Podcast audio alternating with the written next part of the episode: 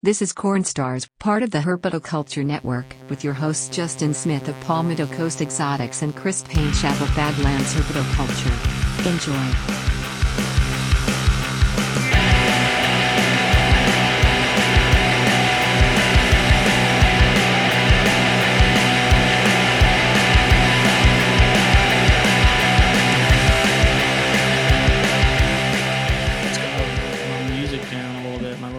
Little crappy '90s techno that I love so much. It's good.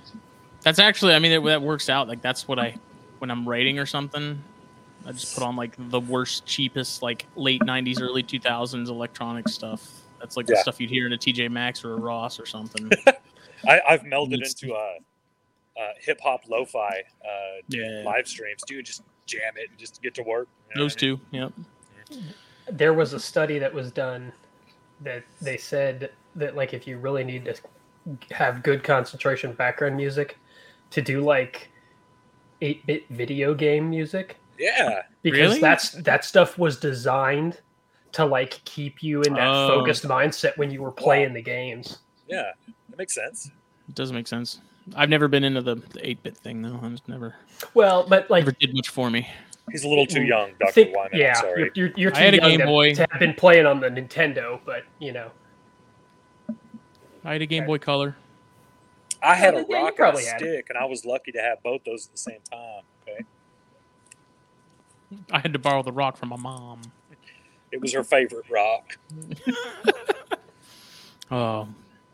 Well, welcome everybody. This is episode four of Corn Stars, which is brought to you by blackboxcages.com. So Blackbox, whoops, right here.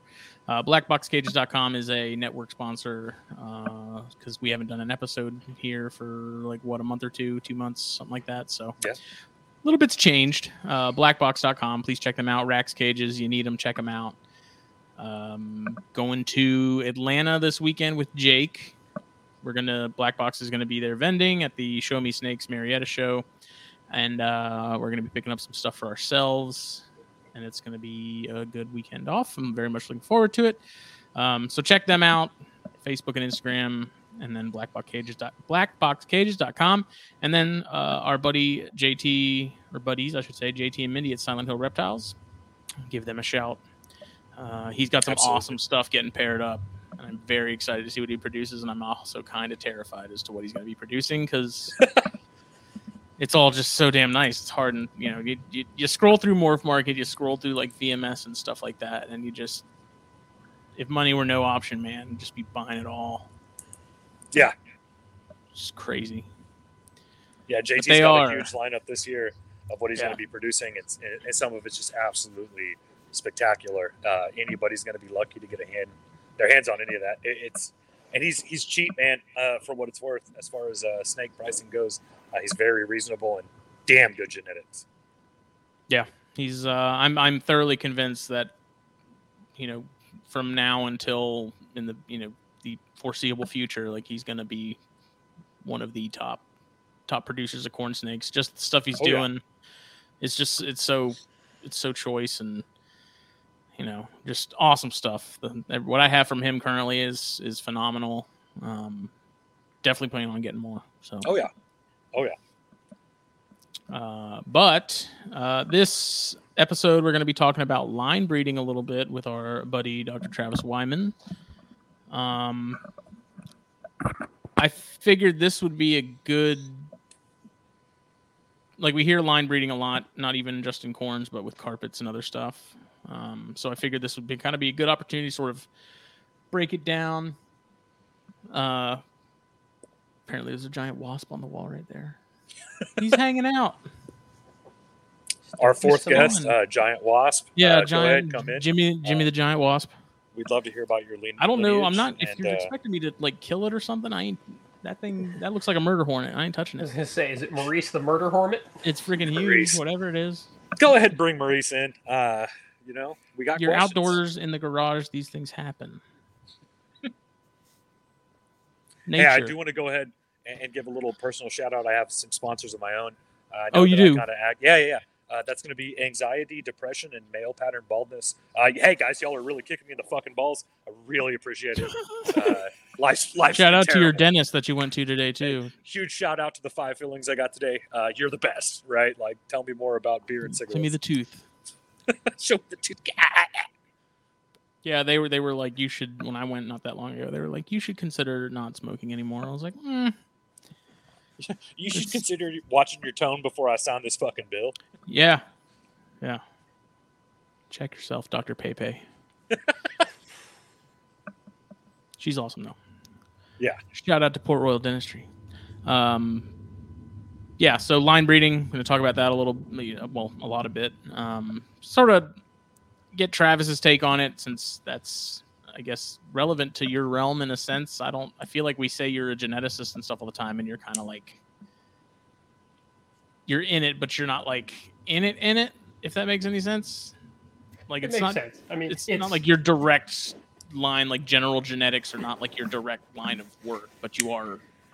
no, but for my direct line of work, I have to understand general genetics. So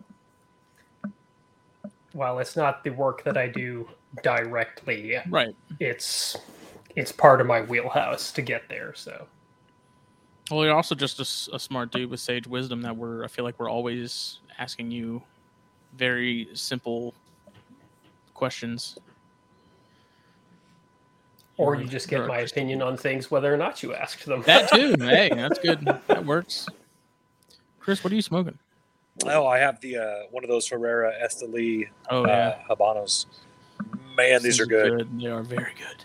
I think I got one or two left. This is my last one. I might have one more after this, but yeah, they're delicious.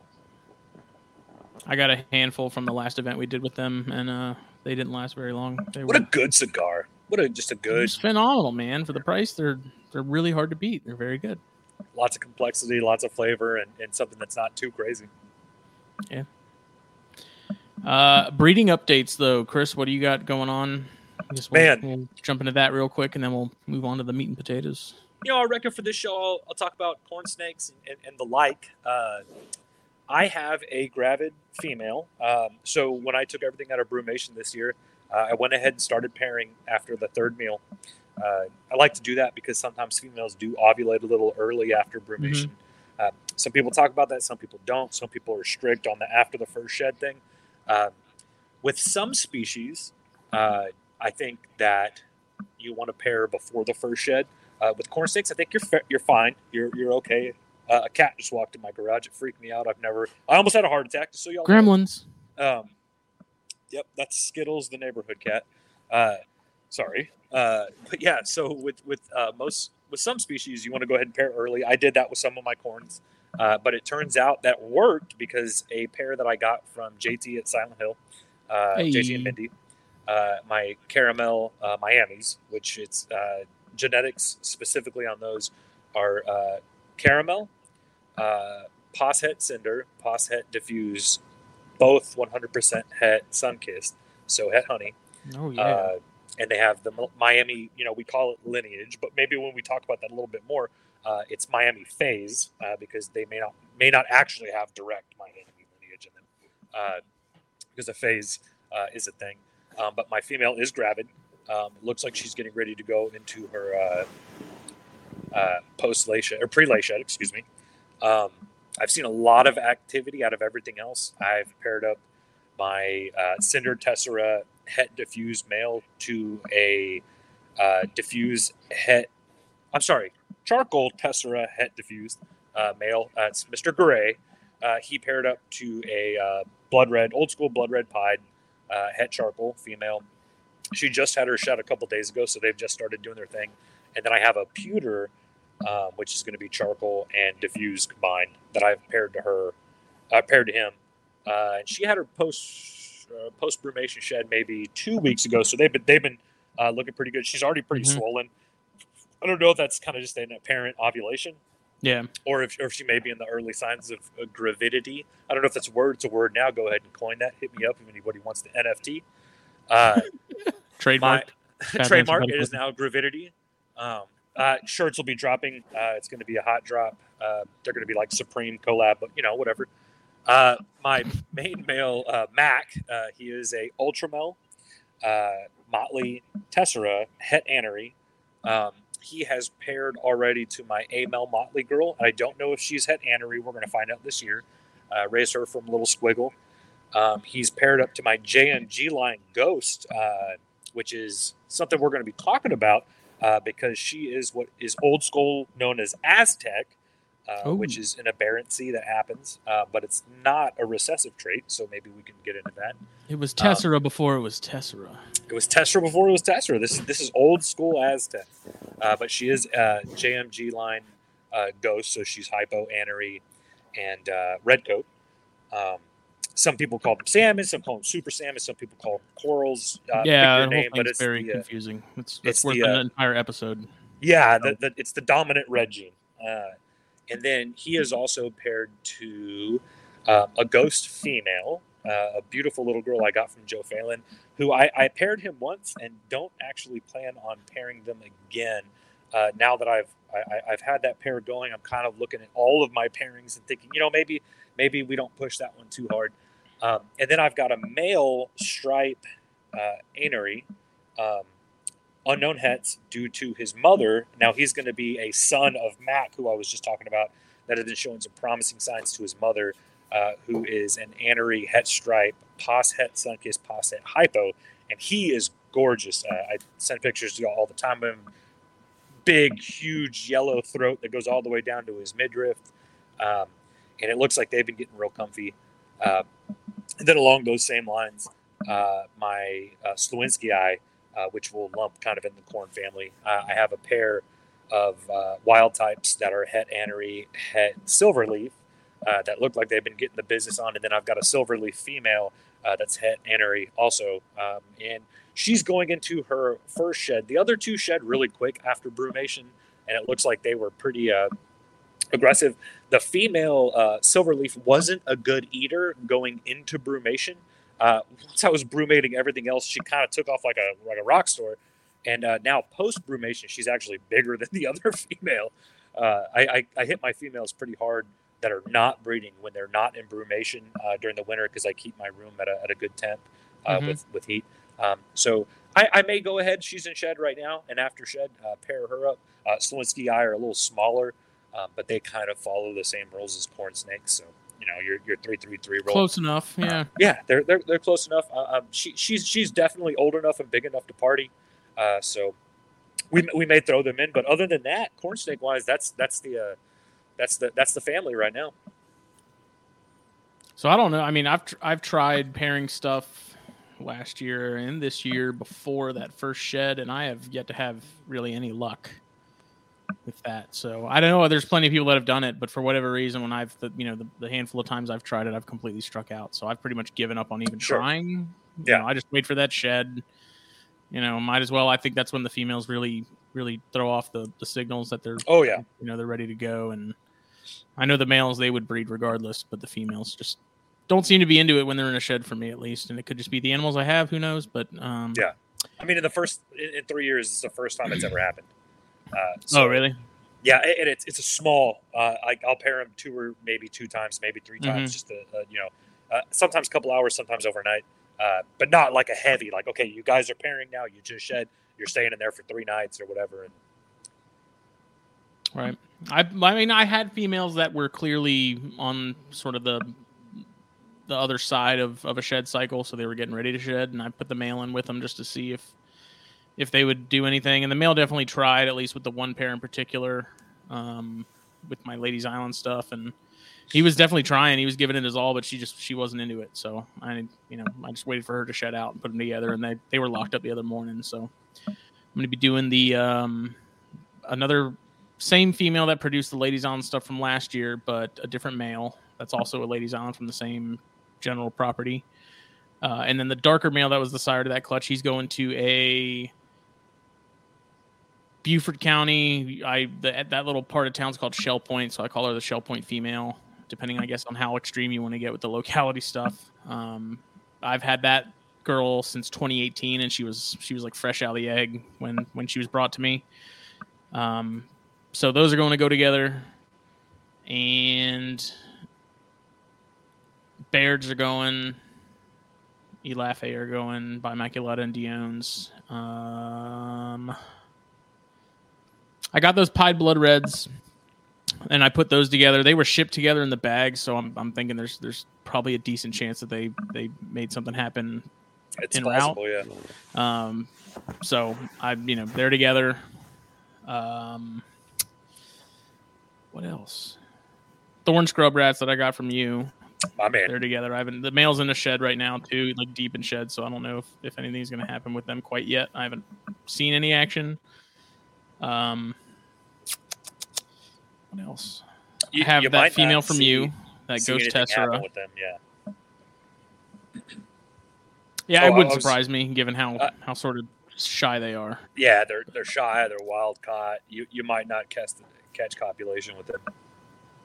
Mm-hmm. Um, I have that that ghost tessera from you that I'm probably gonna end up pairing to that Dark Ladies Island male, anyways. Just Yeah. you know the blood red stuff's in quarantine for the next couple weeks, and F one. Uh, uh, I know you've already F1 you've already been Tesseras, yeah. down that road, so yeah, yeah. Um, what else? I feel like I'm missing something. I don't know. Mostly locality stuff with the corns and then the blood reds and you know that female from you, um, and then all the other stuff. Yeah. We'll see. I've I've noticed some locks. I've noticed some action, but still waiting on some things to sort of come around and, and make something happen. So yeah, you'll you'll kind of start noticing second year in your collection having bred some of those pairs or or have some of those animals having bred uh, a little bit more comfort in them uh, when those hormones hormones start to spike. It's not like in the wild where it's kind of you know free range. Th- Though you do a little bit of free range in your collection. uh, but you'll, you'll uh, I, I tend to see out of wild caught animals, you'll actually start seeing copulation in second, third, fourth year. It seems like to me. I, I'm I'm saying this from my sandbox, uh, and it, I think you did catch a little bit of copulation. yeah, I didn't. So I didn't see last year when I paired the ladies on stuff together. I did not see any actual locks, but they clearly made it happen. So I have no doubt that they will. It's just you know, it's not like the the Diones. I put them together, dude. And I, I feel like they've been locked every day since I put that mail in with her like a week ago. Like they've just been constantly locked up. So Yeah, my my O3 Ophis, uh, every time I put them together, they are locking up. They're just Mhm. ready to go. So, and it's it's kind of funny. The male's really shy, and the female isn't. Uh, the female's, I hate to say outgoing. Snakes don't have that necessary personality, but she she's a little bit less skittish. more curious. Yeah, a little more curious. So whenever I put him in to her enclosure, uh, she man, she starts getting the wiggles and the shakes and the jumps and pushing up against them. And I, I've seen two or three locks with them now. So you know, kind of fingers crossed that I'll get to um, experience that species. That'd be office. Awesome. That'd be office. Uh, but so line breeding, we hear it a lot in all corners of the hobby. Um, is there an official definition for as far as line breeding in the actual scientific side of genetics? Like, is there is there a clear cut like this is what we in the professional line of work call a line? Yes. Um, so it's generally considered to be a strategic selective breeding um, that is primarily inbreeding of close relatives in order to enhance or perpetuate a specific trait or set of traits.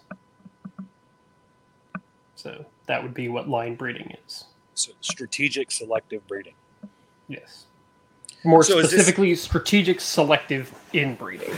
Because So- you're so- breeding animals that are related because they all have the same trait that you're Mhm. trying to continue, you know, to to perpetuate in, you know, in high frequency throughout the group. D- does this harken back to uh, breeding of canines from you I mean, yeah, ago? it- Similar. West It's- Virginians. You know, ba- basically anything that we have as a domesticated species has undergone this. You know, It- It's almost like a horses, cats, dogs, micro Uh, evolution, almost right? Like Yeah, We're forcing uh, mice and rats in the lab. I mean, you've got specific lineages of those. So yeah, it's about selective breeding. And if you want, if you look at um, dogs now, like Sure.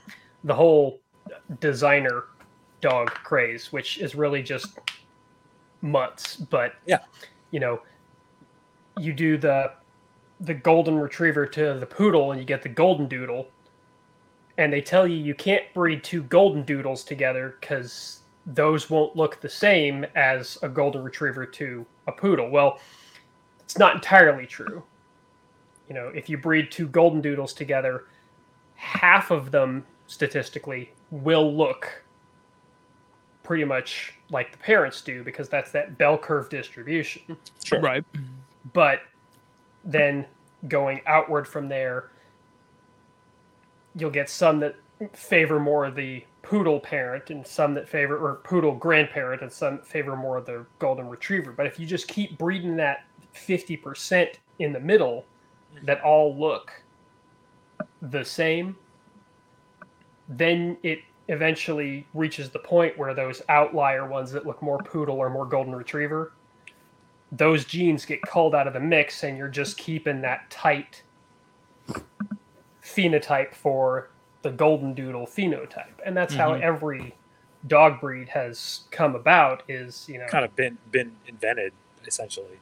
yeah, they you know, you they find the traits that they want and they only breed the puppies that they have raised up that have those traits together and any of the puppies that don't have those traits, they get cut out of the breeding pool. So you're not perpetuating the genes that you don't want. So a word you used there that was very uh, maybe pertinent to this conversation is lineage, uh, Mhm. because we're not necessarily looking at different species. Lineage becomes important in this, right? Yeah. Well, I mean, to follow up the definition, it's like then it's a question of, and I'm sure there's there's wiggle room with this, but depending on who you ask. But at what point is a line a line? Like, where do you draw the line that a line is a line? That's a great question, It would yeah. be at a point where you have stable passage of that trait or traits that you're looking for. So Okay. if you are trying to breed a striped morph or a banded morph or something, it's a line when you breed it and all of your offspring are coming out striped Mm-hmm. or all of your offspring are coming out banded and you're not getting you know just a smattering of different things half banded half striped whatever Okay. whatever Yeah. so it's it's that it's that sustained stable perpetuation of traits per generation So what in, in, in the reptile hobby, and this is good on this question, what what gives me the right to say, and th- this may not be an answerable question, uh, to say that I have a line of anything. You know what I mean? Uh, it, it, you know, we have this. We could we could really look at this deeply in other species, uh, specifically Leonis, Mex-Mex, stuff like that uh, where you have these lines of animals because they're not morphs, they're not actual genetic anomalies, they're not recessive or codom or what we would look at in in Mendelian genetics, but they've been line bred to the point of this is a, a bloaty line pinner on a Leonis, or this is a, a Shores line ultra granite, or you know. So what what gives us the right, or the the the I hate to say the word the right, but when when when do I get to say this is a pain shop line? anery. You know what I mean?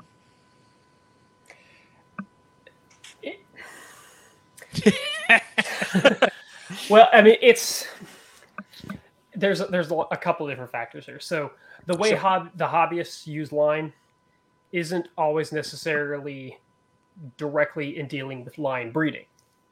Like if you if you go out tomorrow and you find an anery corn you know if justin goes out tomorrow and there's an anery corn that's just sitting out on his back porch That would be awesome. and he brings that in, you know, anery is a stable Mendelian phenotype, Sure. genotype. You know, but Justin could call that the Palmetto Coast anery, and it would be the Palmetto Coast lineage anery because it's a proven genetic factor, and he breeds it out, you know, Mhm. the way it is. Flip side, Justin goes out and finds, you know, this polka dot animal. And he brings it in. And then later in the week, Jake comes by and he's like, Hey man, I found this polka dot animal. And Justin's like, Well, I got a polka dot animal too. And then they breed them together when they get to be old enough. And half the babies are polka dot and the other half the babies just look like normals. And they keep the polka dots and they move the normals off to the side. And then they breed you know polka dots and now 70% of the babies are polka dot and 30 are normals. And you shift the normals off to the side and you breed the polka dots again. And now you've got 85% are polka dots and 15 are normals and you shove them off and eventually you're going to reach the point where whenever you breed polka dots all you're getting polka dots Okay. and at that point it's the longleaf palmetto polka dot line So uh, to to kind of take a step back and, and you know simplify this for me, you used a specific terminology there. You said genotype, and you also said phenotype. yes Uh, what's the difference in those two things? So a genotype is what exact genes the animal is carrying. Okay. A phenotype is just how the animal looks. And phenotype is dependent on genotype, but it's not necessarily a one to one in all cases. you know? Okay. Mhm. with with anery, the genotype and the phenotype are tied one to one. You know, if I have the anery gene and both copies of it because it's recessive, then my phenotype is anery. Okay. If I'm het anery, that's a heterozygous genotype. My phenotype is going to be normal because it's a recessive trait. Okay. Now, if I have something, you know, I I don't know of any real linebred traits in corns. I'm sure they have them. I'm not big in Sure. corns, but if we look at carpet pythons, you know, the tiger, Mhm. tiger is a polygenic trait, so it's not just one gene that gives it that, but you breed striped tigers together, and you get more striped tigers. Okay. Now, I can breed a really strongly striped tiger to a normal coastal, and some of the babies will be a little bit striped, some of them won't be. Those sort of striped ones, it's not really right to call them tigers because they don't have that full phenotypic expression, but they're still carrying genes that contribute to the tiger phenotype. So then, if I take some of those stripy ones later and breed them down the line and get full striped tigers out of them again, it is okay to call those full striped tigers tigers because that's what they are. They've got that tiger phenotype. So the phenotype defines the morph there rather than the genotype defining the morph. So are these phenotypes, and this gets directly into line breeding, are these phenotypes solvable through any kind of Mendelian genetics? Yes and no. Um, Okay.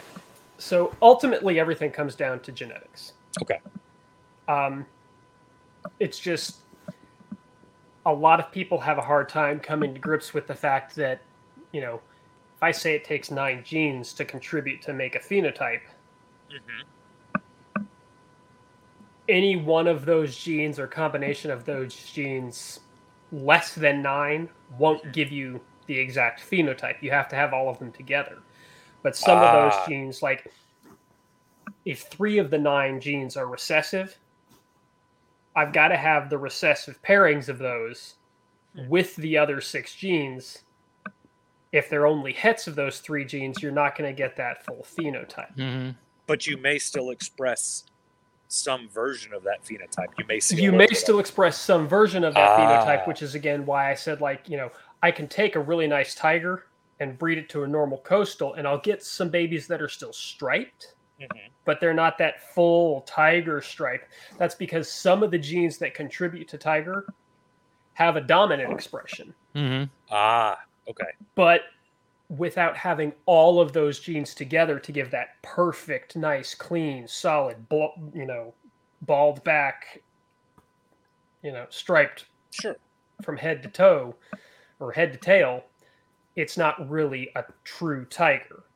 Even if it's got, like I said, I mean, you can think of it if half of them are incomplete dominant and half of them are recessive, or half of them are dominant and half of them are recessive. If I breed a tiger to a normal, those babies that have some of the striping, they have all of the genetic potential Ah, okay. in like a heterozygous form. It's just not in a homozygous form. That's why you have to Mhm. breed them to another animal that also carries those same genes So now we're not get at that full combination out. one genetic pair. We're looking at potentially many. Yeah. Okay. You know. So uh, I, I'll, I'll directly relate this to a corn-like animal. We'll, we'll talk about emoryi uh, rat snakes in the Nueces uh, lineage of Meahllmorum. That's going to be uh, Pantherophis emoryi Meahllmorum. They found many years ago here in Nueces County a stripe, a reverse stripe animal that was perfect. I've seen pictures of it. It is. This thing is. You, there's you look at it. There's no question. This thing is railroad stripes, perfect. They bred that animal in, and now they, I believe, uh, a few buddies of mine and, and uh, even me myself, we've got down to like F threes. None of them have ever been as good as Dad, right? And now he did pass. I, you know what? I'm not even going to say that he did. I don't actually know the complete lineage. I'm sure he may still be out there somewhere, but we're we're still breeding back and taking wild animals, and even in the first generation, we see uh, anomalies. We see aberrancies Mhm. right? You can even in F1s uh, from that completely striped animal, reverse striped animal, to a wild caught, we saw uh, relatively reverse striped snakes. But as they've started kind of breeding those back together, and again, they're, we're, we're, we're on to, I think, F3s now, uh, we're just now getting animals that are close. Yeah. Uh, so is that kind of that same uh, what's going on? Yeah, I mean, it is.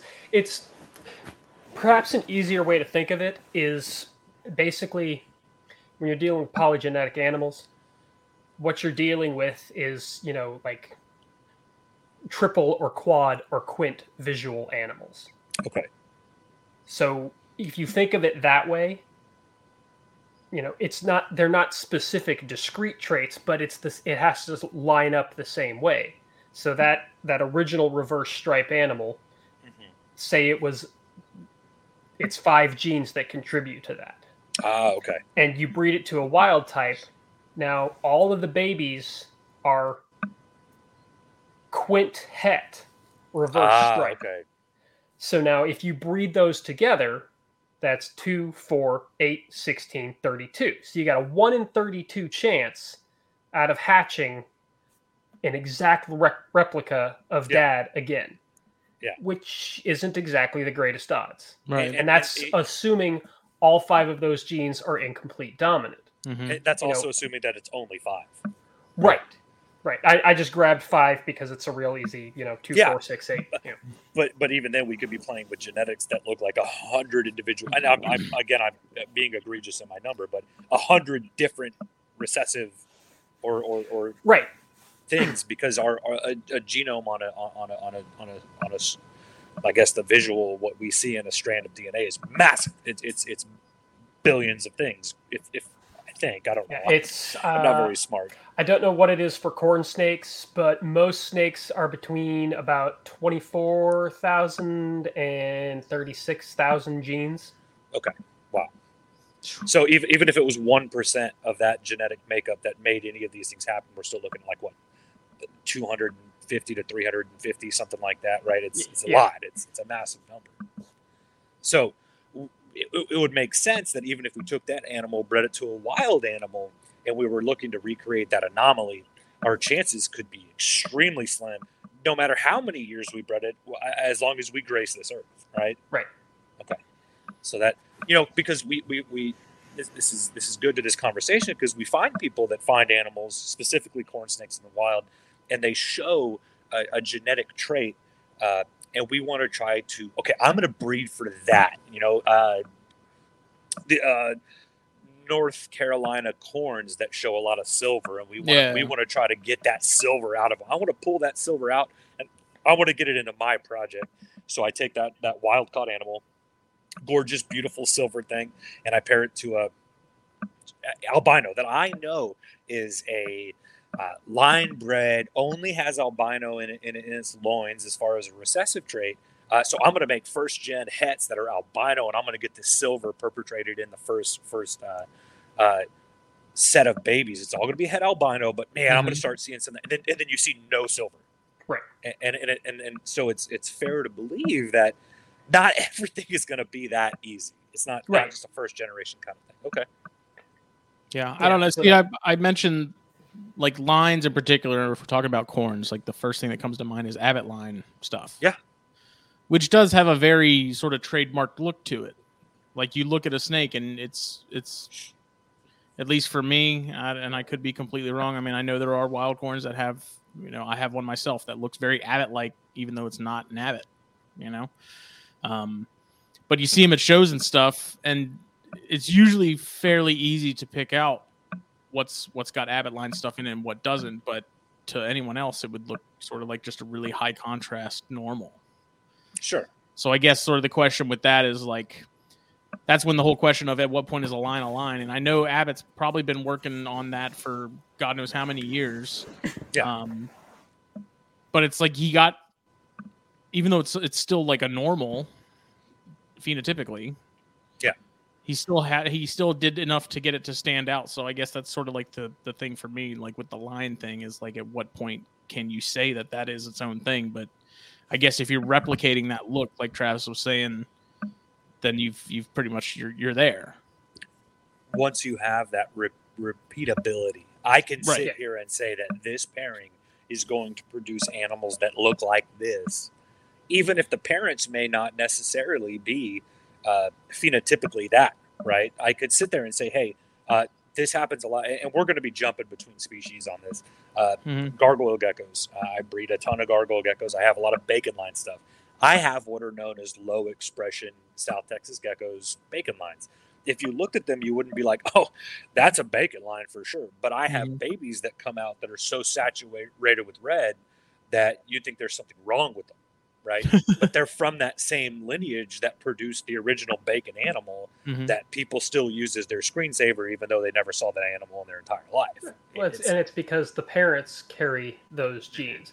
Um, an interesting way to think about it think about peacocks. Okay. Okay. I think about them all the time. Don't we all? I mean, um, for sure. Obviously, there's a genetic factor that contributes to the males having those gigantic tails. Mm-hmm. But the males don't just get the genes for those gigantic tails from their father. They get it from their mother too. So the female carries the genes that contribute to the size of a male's tail, even though the female peahen doesn't have a large tail. So you can have, you know, if you've got a breeding colony of peacocks, you can have one male that you're putting to four different females. Okay. And you notice that one of those females produces males with tails that are significantly longer ah, than the okay. other three females, even though all three females look the same. Mm-hmm. You know, and they don't have they don't have spectacular tails or anything those females carry the genes. So it's the same thing like with your bacon line animals. Sure. just because you don't see it in the animal doesn't mean the genes aren't there. Yeah. And that's where the lineage factor becomes important. If i ah. know that these animals came from the bacon line and they carry these bacon genes and i use them to produce babies that then produce bacon like babies it's bacon lineage. Sure. Okay. Now it's a little different from Justin's thing about Abbott because, like he said, those those are normal corns. Well, they're not normal corns. I mean, yeah, they're they're, they're an exaggerated version of right. They're exceptional yeah. normals, but like nobody's going to look at that and be like, "Oh, yeah, that's just a normal corn." I could but go and find that. That that comes back to um, I'm very fond of saying collections are genetic. Sure. You know, everybody has their own eye for what they like.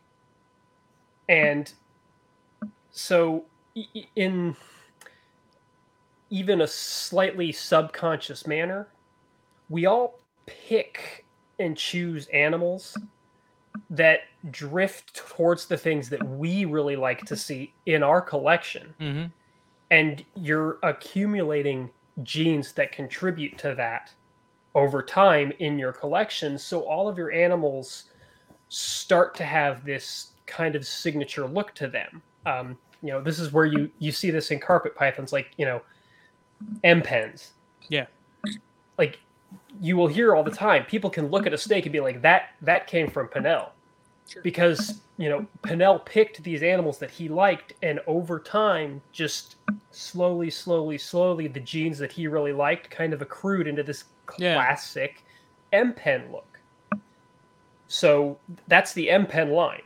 Now was he doing that on purpose? Probably not but it's there now.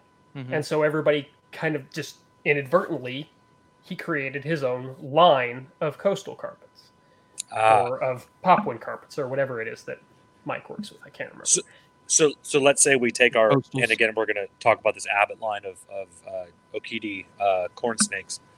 Um, let's say there's 30 years of breeding put into this. That's 10 generations. Let's call it somewhere between eight and 10 generations. They've become so saturated in this heavy, thick black border, right? Maybe it's 14 genes at play that make that specific thing happen in our in our our our, our massive line of possible genetics that are being expressed.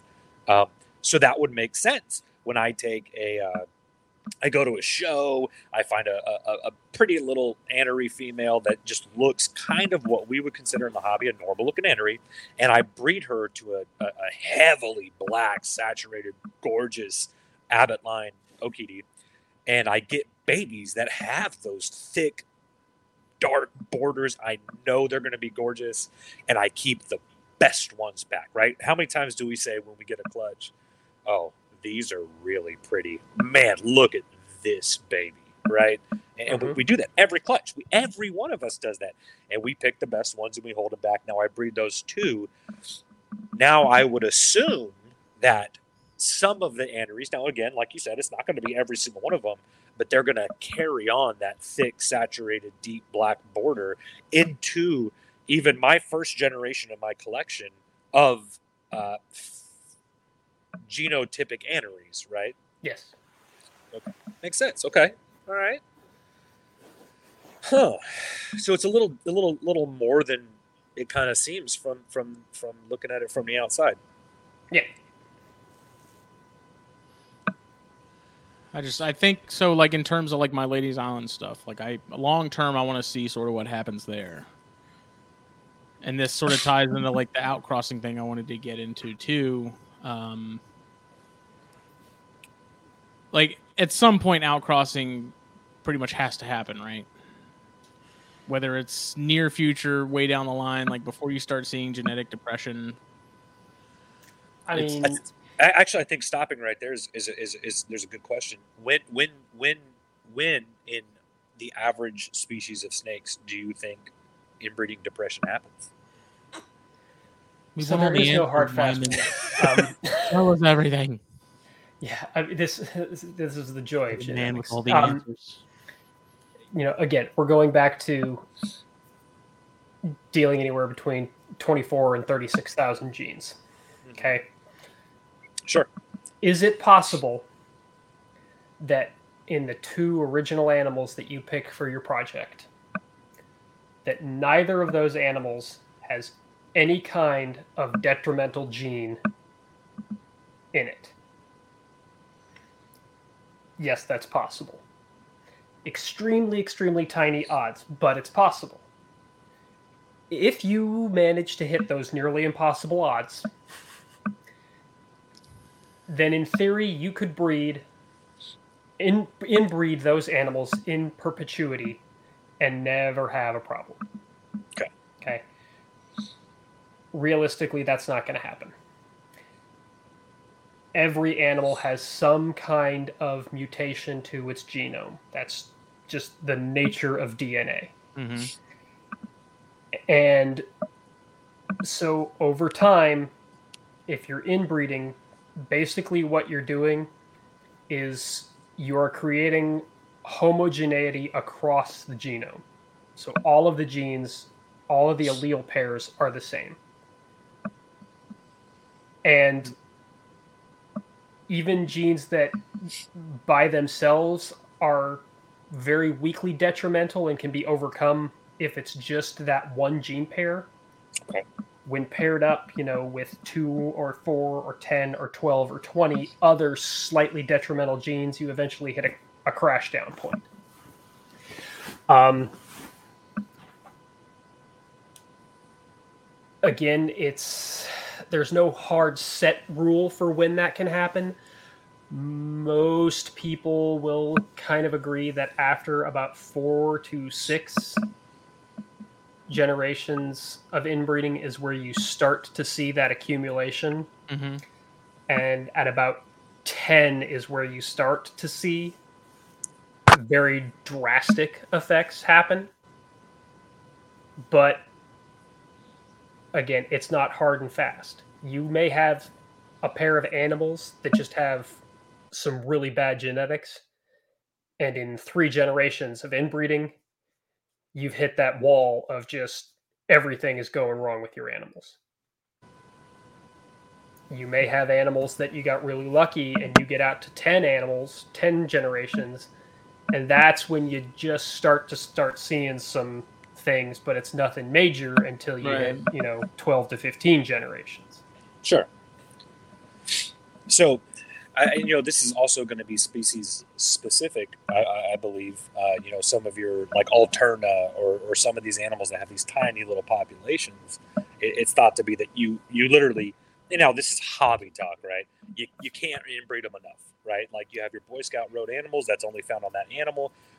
But then again, how many generations have we gone down into that? How many people are on F5, F6, F7? Uh, you know, pairing babies, pairing babies, pairing babies, pairing babies. Right. And also, you know, those people, I mean, yeah, it's a bitch to find Alterna, but still, those people who are into it, Mhm. they still go out and they do it, you know. So like, Exactly. I've got I've got some black gap animals, and I really Nice. like my I really like my black gaps. Um, you know, it's not like my black gap animals are twelve generations deep, and they've never had any black gap brought back into them.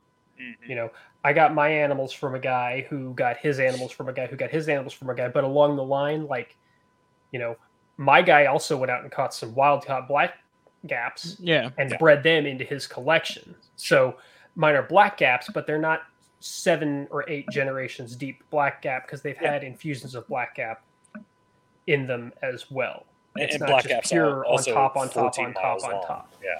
Um, but then going along with that, you know, that hyper fragmented nature of the alternamorph or the alterna localities Mhm. is they've already kind of gone through this what we call a bottleneck effect or a founder's Yeah. effect Um, yeah.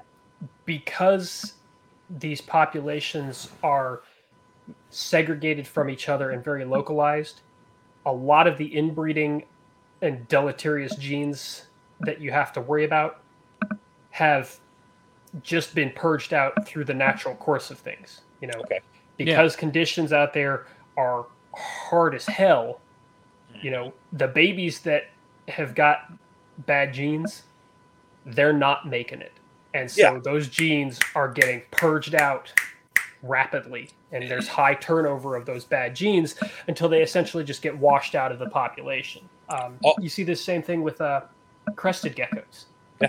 you know That makes sense. crested geckos have been bred in you know I, I wouldn't be surprised to find out that crested geckos are 80% genetically identical to one another across the entire hobby even If though not there's more. 10 millions of the little bastards because they had a very small recovery population from this bottleneck event that they went through in nature. Um, rough scale pythons same type of thing. Their their geographic area is so small that inbreeding has happened to them naturally and they have naturally purged those deleterious genes out. So those are those cases where like i said rare that you get a population of animals where there's nothing deleterious in them Yeah. but they do happen and they do occur and those those populations where they've already been through it naturally are are great case studies of it So- would you eventually though see like a second wave of that kind of thing at some point? yes you Like, probably would it be will like a merry-go-round where eventually it's gonna something's gonna come back around that gets mixed in and then gets continued to be yeah i mean you you will see that because even over you know just the nature of dna over time new mutations will pop up. And with those new mutations popping up if you've got closed groups then you start to enrich for them and those and some of those are going to be problematic. And so you know with dna it's one in every million to every 10 million bases Mhm. gets translated wrong so in along the lines there you're going to start getting something's gonna happen. that pop up Yeah. So, so on question with corns in a similar situation, Justin works with some animals that are insular, right? These Yes. are these are populations that are found on islands.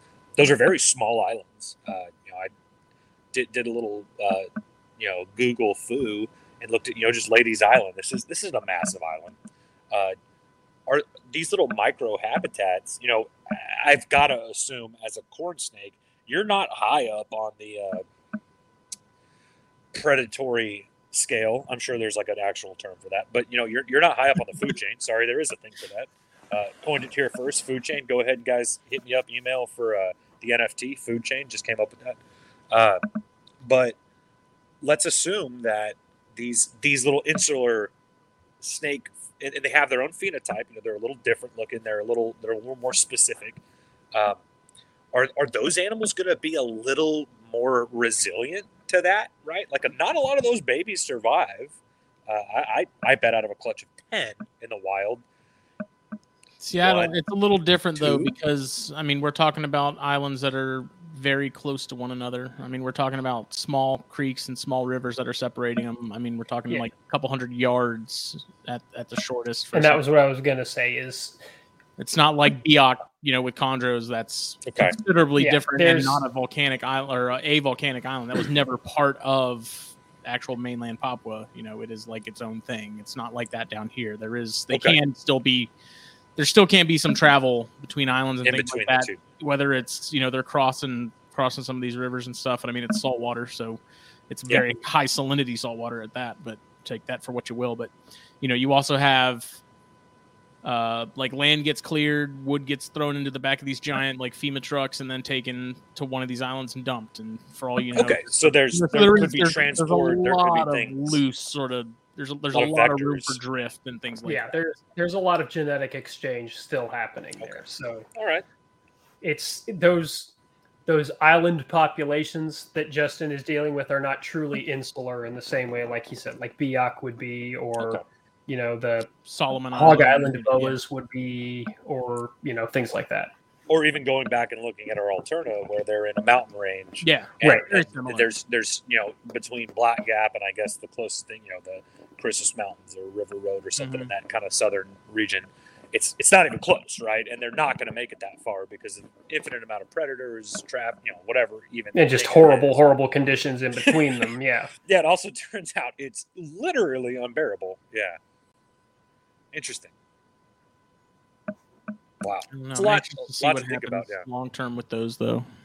Especially Yeah, since I'm. I know I've I've more than a pair. I've you know the 2.2, and I'm sure I'll end up coming across more smaller ones that I want to add into at some point too. But So so let's let's talk. Let's continue talking about this. Uh, you know, locality and line breeding. Let's let's say Justin takes his his two Lady Island, and we're going to just focus on that one little little spot where you get them pair. Uh, in the F ones, maybe we don't see anything too spectacular, but we take an F one and either take it back to a wild caught or take those F ones and breed them together, and we start seeing what we would consider a genetic anomaly. Whether obviously it's not going to be an inherently recessive trait. It's not going to be simple Mendelian genetics. We're not going to be like, oh, boom, there's an anery, right? but Mandalorian maybe- genetics. Mandalorian genetics. This is the way.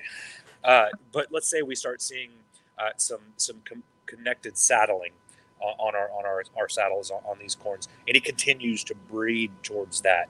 my my my kind of question, and this is more of a, I think I have an answer, uh, but I'd like to hear your thoughts on it. When is that no longer Ladies Island locality? When do we lose that locality?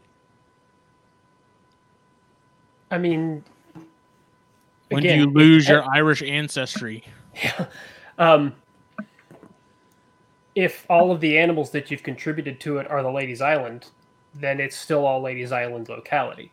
Okay, so even it's we're just F five, Ladies we're F6, Island it's just the locality same. saddleback Okay. because they've got that interesting saddleback mutation or phenotype that you have selected for over time. But if you haven't, if none of the animals that have gone into that project are anything other than Ladies Island, then it's still Ladies Island perpetually. So as long as we're using Okatee line animals and, and we're breeding them and breeding them and breeding them, they are still Okatee animals. They're still Lady Island. We we still get to maintain our locality nomenclature on that. Yes. Okay. Um, you know, and like Black Gap is a real good example of that. Sure. You know, Black Gap has got Black Gap has probably got one of the most diverse phenotypic, you know, array Mhm. of all of the alternatives because you know you got those really nice saddles that have got the black Mm-hmm. alternation lines in between them in the gray and then you've got the patternless ones Sure.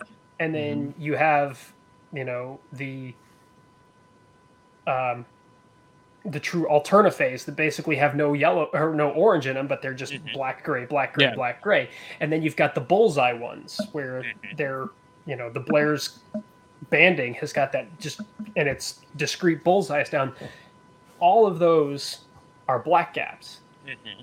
and you know nobody thinks to say that well because it's a bullseye it's not a black gap or because it's Yeah. patternless it's not a black gap it's just a patternless black gap or a bullseye and- black gap I, I am an absolute alterna nut, and, and you know I found my first alterna last year.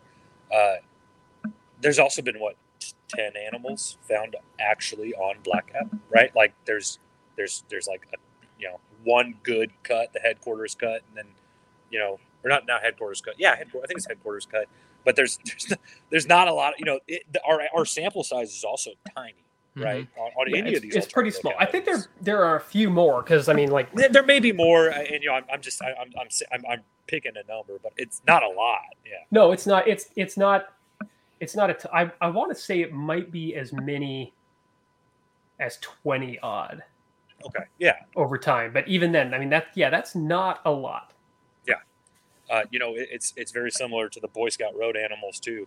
Uh, that's which is going to be shooting towards the northern uh, edge of that range. And I'm sorry that we're kind of talking about alternative, but this is all. Uh, It's all Well, I mean- we're talking about. Justin yo, Boy said, Scout- you know, we're going to be Yeah. kind of bouncing all over because line breeding is something that's Yeah. throughout the hobby. uh, Boy Scout road animals have a very specific, very brown, very this weird saturation in the orange. That you don't get a lot of orange in the banding. These weird little things happen on Boy Scout Road, and and and again, small sample size. Not a lot have been found. Uh, there's there's one cut on Boy Scout Road. Everything's been found by road cruising, which you know, uh, bless Texas as much as we can. But road cruising is illegal here. We can't even do that.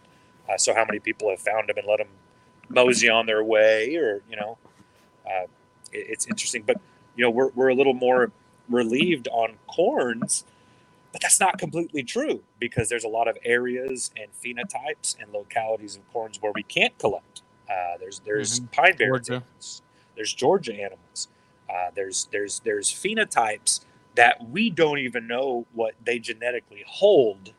Uh, that that that could be a huge lining line breeding prop, probability, a selective uh, selective uh, breeding probability.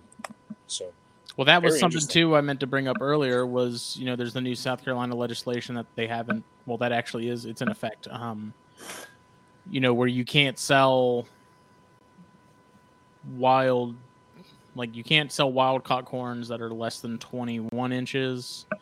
Um, morphs are fine, but you know, smaller stuff like that, you anything above that, you can't sell it. So it's like if I breed my Ladies Island stuff and I'm into let's say like F3s. I mean, couldn't I technically at that point be like these are selectively bred, they're not wild caught animals. Like, is there? I guess that's sort of the que- the main thing behind like, at what point can you say a line is a line? you know, and I mean, I'm sure in the eyes of the law and, and SCDNR, they're probably like, dude, they're normals. Like, Yeah. these are clearly not. They're just corns. Yeah. But you know, you look at like an Abbott or any of that stuff, and they're you know, it's it's anybody who works out in the field long enough can tell you like they can look at an Abbott and say, okay, that's not what we see normally. That's not typical. Yeah. yeah. Uh, you know, th- there's also the Sherman line, which is very similar Yes. in that line breeding idea. But I can probably uh, guess that a lot of these animals that were collected in the Okeetee Hunt Club area, which was for, uh, I believe, a small period of time, and I don't think you can actually collect on that land anymore. Probably Uh, not. Everything's privately owned. now. Yeah, I, I, I mean, you, you know, what's to say that it, as I'm building my line, they are Okeetees. Am I not grabbing from, you know, Mhm. uh, Howie Sherman produces this banger? Uh, you know, Lee Abbott's got this other animal, and you're obviously they're not here to tell you how that genealogy, Mhm. um, the lineage, right? Boom, there's that word lineage. They don't Well, that's that's say. the thing is like I have those those absolute just insane Jasper counties from Dan Parker that are selectively bred like line bred Jaspers. And they're the the like I was saying the exaggerated like extreme version of what you would find in the wild, but they're still you know the, the line between them and and those original animals isn't that that long. But they're very clearly not something you would find out. Like if I went and saw a baby corn like that in the wild, I would be blown away. But I, you know, you'd never. So it's it's one of those things where it's like what, it, it's tough to to sort of navigate. And I'm sure they whatever like legality wise, they're they're not going to care. They're like, dude, this isn't an albino, this isn't an anery, this isn't any of that. It's just a Yeah. it's it's a damn corn snake. So, so we have this little anomaly. I'll go on a little rant with this that happens in corn snakes. Uh, that we have actually taken some of these localities and started calling them phases. Um, we don't really see this in other animals that I've noticed, but you'll you'll you'll have people that in their own private collections through breeding will create their own Okeetee phase or will create their own Miami phase. Those are the two that get thrown out around all the time. Now, their lineage may not tie us directly to Miami or Okeetee or Jasper County or, or you know Dade Yeah. County. Or, I'm sorry, it might not be Dade County. I don't know Florida. Um, But- and normal has become almost synonymous, and me Right. and Jake we talked about that at one point, where it's like there is a very big difference between a normal and the Okeetee stuff. Mhm. so, so I almost say that rides on our shoulders to kind of tell people, you know, we've got Walter Smith's collection. Walter Smith's collection goes out to a bunch of people, uh, people like JT over at Silent Hill. A huge shout out, great animals. Uh, produces Miami phase, all kinds of different morphs. We have we have caramels, honeys, cinders, uh, normals. Right? We have normals that are perpetrating this look and we still call them these are Miamis. These are Miamis, and it's textbook what a Miami would be. But how derivative of Miami are they? And if I found an animal in Miami, you know, I'm downtown at the club, I'm hitting it with my boys, maybe I got some tequila in me, I walk outside, boom, there's a corn snake. Is that corn snake going to look at the line breeding that we've done and say, oh shit, this is doesn't even look like a Miami face, right? You know, where's where do we go with that? Well, how would that differ from like the Blair's phase in Alterna? I mean, that is a very clear. That's very clearly different from the other stuff. And like the Miami phase corns, you know, when I think Yeah. of Miami phase, I'm thinking like This Burgun- is the look. burgundy Yeah. saddles, silver body. Yeah.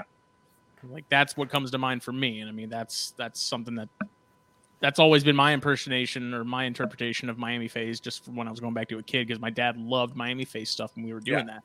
Like that was his thing, was like those silver animals with those just burgundy, like deep red saddles.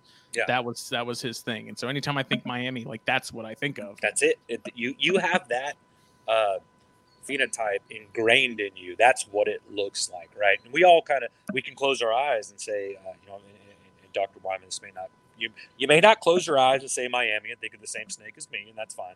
Uh, but there, you know, we, we we have it ingrained what a Miami phase and, and an Okeetee phase. So are we correct in assuming that that lineage goes back to those localities, or are we correct in thinking that that is just a phase at that point? So in this case, um,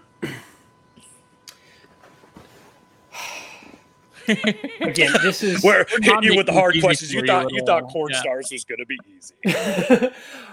this is again this comes into the sort of wibbly wobbly nature of how the hobby works um phase in this case we're using merely to mean phenotype.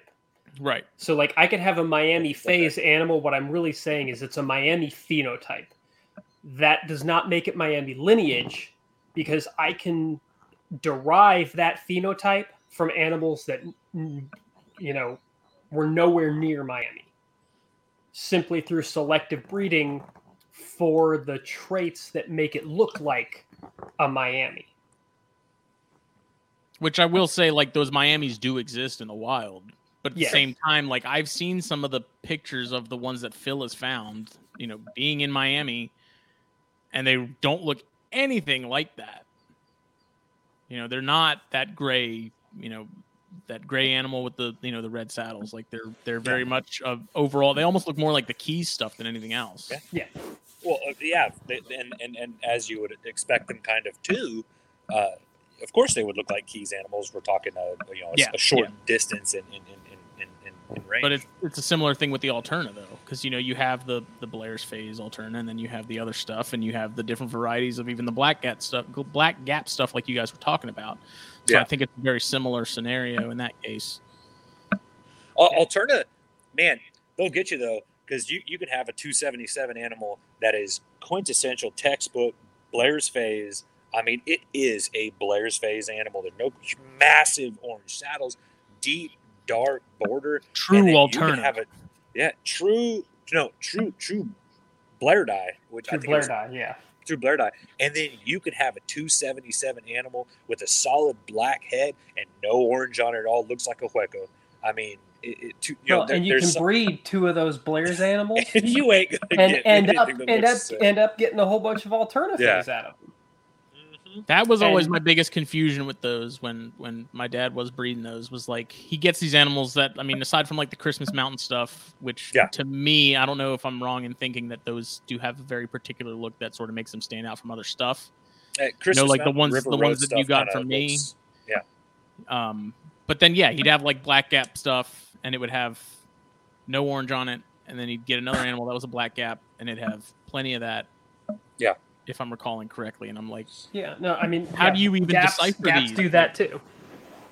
Yeah. And again, in that case, it's you know the the Blair's phase and the Alterna phase are describing a phenotype.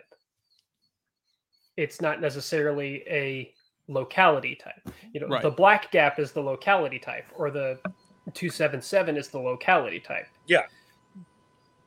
But the phenotype is, you know, Alterna have basically two phenotypes. They have the Blair's phase, which is that nice, just solid switching between orange gray, orange gray, orange gray, Mhm. or they have the Alterna phenotype, which is just the gray with black striping, gray with black striping. And I just I, I find it interesting because you have stuff like chondros where like you can see an animal and you can have a pretty decent idea of what part of that of the range that it came from. Yeah. Like there are it's it's not with some stuff it's it's not easy, especially when you get into the stuff that's more close to another one another. Um, but like just it's and maybe I I I'm sure I just don't have the eye for it with Alterna, but you know you have those guys that can look at something to tell you you know they see the the minute details and stuff and they're able to tell you these things but like it's just surprising that it's not as easy with other stuff as it is with like chondros and some of the other that are more obvious You know, I think we find a little bit more. Uh, if you showed me a corn snake, right, I could probably guess Mhm. what region it was from. Uh, Alterna, ha- man, I, I, I bred you know that wild caught uh, male three mile to a to an F one female three mile uh, or three mile last year, and, and dude, I have from almost no orange at all Alterna phase to deep Blair's phase, same clutch, right? Yeah. Like they're they're so diverse. But if I took that F1 and I bred it to another F1, or I guess that'd be a F1.5, we don't. That's a totally another discussion. When what a wild cut to an F1 is called, and I don't think it matters. But uh, you know, we could keep breeding three mile animals into the F3, F4 generation where they have literally zero color, and we could breed uh, these animals to where they're such saturated blairs they look like you know these long blotch animals. Mhm. So, and then again, I'm going to keep the prettiest ones. You're never going to see them, right? So, so I'm going to keep the ones that I think fit my ideology of what those animals should look like. But we'll do the same thing with corns. That's it's maybe that that species a lot more variable than a corn. Maybe maybe a corn. So actually, this is a great question. If you took a corn snake from the Pine Barrens and you took a corn snake from the Keys, though some of the coloration may be a little different, most of the patterning is the same. Uh, you know, Dr. Wyman, I would ask you: Is there a reason that that happens over a, a 1,700 mile spread south to north, when we have another species of colubrid that's, you know, 20 miles away is so, you know, you take something from the Huecos uh, over, I guess that would be uh, northwest of El Paso, and then you go to the Davis Mountains, which is just a couple hours away, and and you couldn't pick two snakes that look the same. You know what I mean? They, are that so to different. me that seems almost more like a speckled rattlesnake scenario where it's Mhm. more like Sure. the, the environment has has dictated more of that than anything else Yeah, and that's what I was going to say. Is it's that's that's the environmental pressure selecting for your phenotypes. You know, the animals that survive are the ones that best fit the environment. Mhm. Um, you know, yeah, the Pine Barrens down to Miami is you're you know you're thinking what well, that's completely different you know environments but really when you think about it it's not it's you know the east coast is kind of just one environment it's Okay. Warmer versus colder but it's still kind Sure. of just one environment you know it's it's that it's that smattered deciduous Mhm. um, you know broken up by open field land and Look, that's yeah. that's how these guys get by is they're kind of transitional animals they can go between those two environments and a lot of times they live right on that borderland between them and that's why they've got that blotching is because that blotching is a natural camouflaging Mhm. that helps break up the pattern in a very similar way to the light dark shadows that you get right on the transitions between open areas and forested areas. So you've got and- that whole open forested area running up and down the coast. So that's why they've got that same pattern there versus out west and you know Texas where it's like the difference between the environments even 20 miles apart is so Or radically miles, different Yeah. that Yeah. you ca- you won't have the same pattern because if you had the exact same pattern in the two different places, one of them's going to stick out like a sore thumb. and having So- gone out there and seen the the variety of of habitat and stuff uh you know it makes complete sense you know you look at like the pink coach whips that they have out there in southwest texas Yeah. and then you see the pink ass rocks they have there and it's like okay it makes complete sense now like curled up in a pile of rocks with a bunch of these like random sort of reddish pink ones around the you know the area too like it makes sense Yeah, And then you know, and then you get the ones that are like half pink, half black, Mhm. Yeah. And like you see that snake by itself, and you're like, what the fuck could make that happen? but then you actually see those areas, and you know, yeah, total half the stone is pink because it's in the shade, but where Mhm. it's getting exposed to that full sun, the photo reaction is causing that stone to turn black. And so you get these animals that are half pink, half black, so that they blend in with that weird half pink, half black environment. and I guess makes that would also copperheads. Yeah. Put copperheads and leaves, they're invisible. You put them on a black top, they stick out like They're a sore impossible, yeah. You know, Yeah, But look, look at copperheads. Well, let's say the Transpecos uh, copperhead caligaster and uh, Transpecos rat snake uh, subox. You take them from Boy Scout Road, which is going to be towards their northern, and I keep saying Boy Scout Road. This is going to be up towards you know Iraan, uh, which is actually a little bit more east, but north north of the West Texas. Take them all the way down to Black Gap, all the way down to the border. These animals look almost identical. There will be some color variation, sure, um, but you have uh, animals that look damn Yeah. near identical. no coincidence. And, and it's like, well, why didn't these animals do the same thing that Lepidus or Alterna or you know? because they're inhabiting different environments you know different micro environments different nippers within those environments you know the ones that they're in are more stably consistent so that's Ah. why their phenotype isn't changing drastically across that range I think so the that's why in North Carolina specs are the perfect have- example of that. what's that? I said I think specs are like the perfect example of that because Yeah. you see specs in an area where there's pink rock and those specs are pink. You see them in areas where there's white rock; those things are white. Like This would also kind of make sense how we have. Pantherophis across the board. Uh, you have uh, black rats in, in, in North Carolina and yellow rats in South Carolina. In these same areas, you have Guttatus. These are these are in the same Pantherophis complex, but maybe they're inhabiting different uh, environment micro environments within those, Mhm. or, or, or fitting different niches, Mhm. uh, and, and that's why they're so different, even though they fit within that same complex. yes Interesting. Gentlemen, I'm going to step So aside this for one may- second. this- I'll be right back. Sure. I'm going to ask Travis a really dumb question. Um, so, I mean, at what point should we outcross and with what should it be done with? I mean, normals of a different line or normals, uh, different line of the same morph. Like, what's if I so like, well, I guess we'll use the, my locality stuff as an example. Like, if I was going to outcross that to something, would I be better off doing something that's that's more close to like gene gene gene wise a normal versus something like maybe a normal that's like a tessera or i'm having a hard time explaining this question without sounding like a complete idiot um i don't know. Ask and answer my question travis okay so you want to know when at what point outcrossing becomes necessary?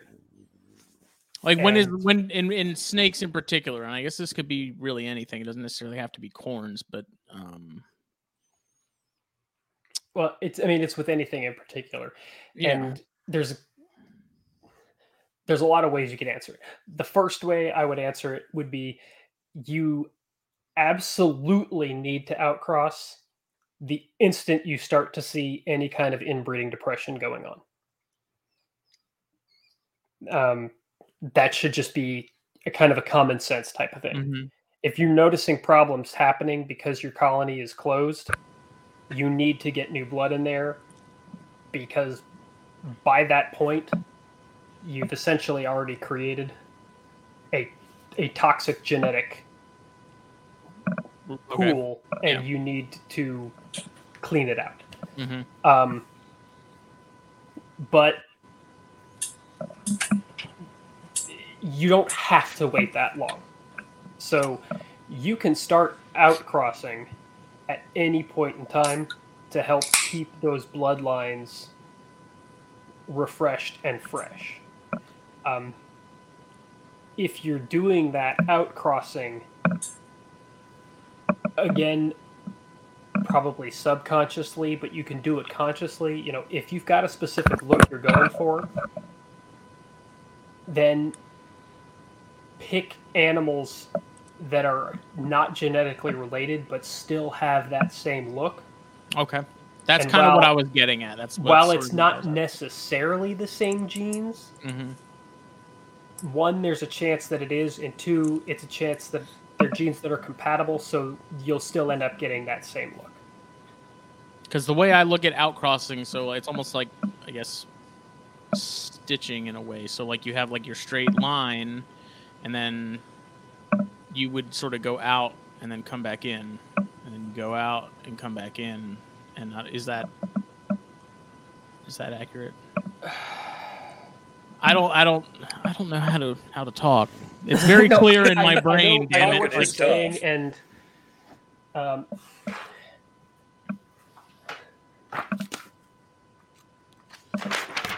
this is, is going to be easier for me to draw. I also I didn't take my medicine before I started. So it makes it a lot easier to concentrate and get these thoughts out. So, if you look at your inbreeding going, you're kind of going like this, and you're tightening down Right. as you go. Hmm What outcrossing does is you bring something new in, which increases this diversity. Then again, you're going to start to come down. So you bring something new in, which bolsters your diversity, and then you start decreasing again.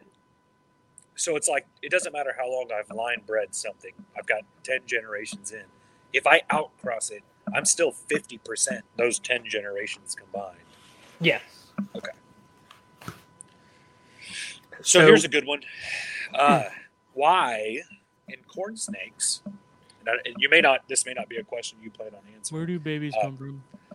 If I take a daddy corn snake, right, and he has the heavy hemipenes and a mo- no, so why in corn snakes do I have uh, thirty thousand different morphs, and then in, in, in crested geckos, I have two, and these animals are just as fecunded. These animals are bred on accident more than any two animals on this planet. I'm guessing, other than humans, uh, and dogs, and probably cats. Fuck cats. Uh, but what? Why?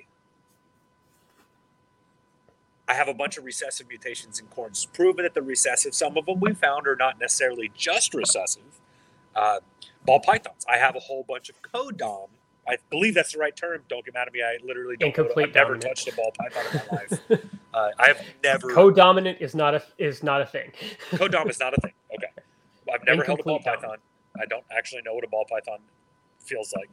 Um, crested geckos. I, I have I know people that produce hundreds and hundreds. I know I know people that produce them in the thousands. And, and we don't we don't have any albinos. Why?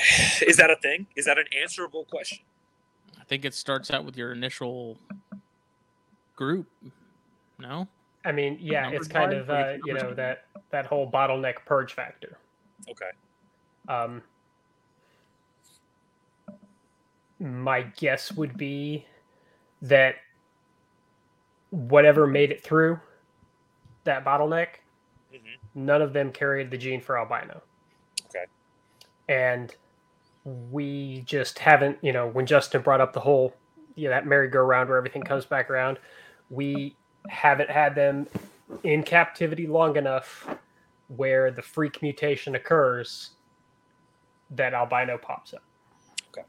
Well, here's an interesting. It will happen have- eventually because, I mean, albino is just one of those mutations that happens. Like you, you name an animal, and it's probably got an albino out there that's been, you know, seen, found. You know, kangaroo, koala, horse, elephant, lion, Black leopard. racers. What?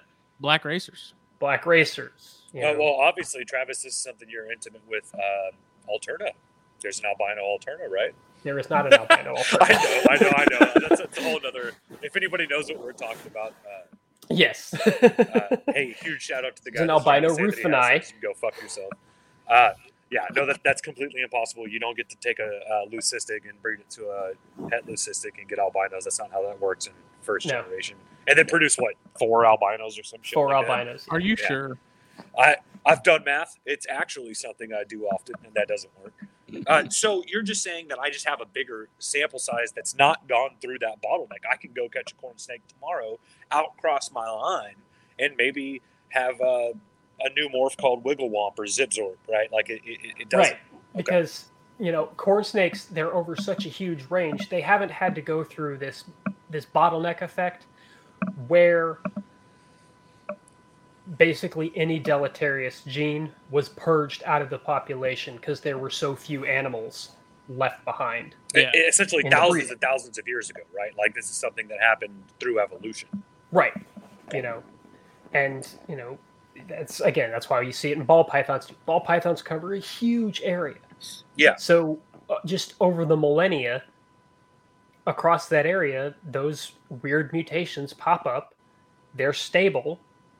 You know, yeah, an albino in and of itself is at a selective disadvantage because an albino sticks out like a sore thumb.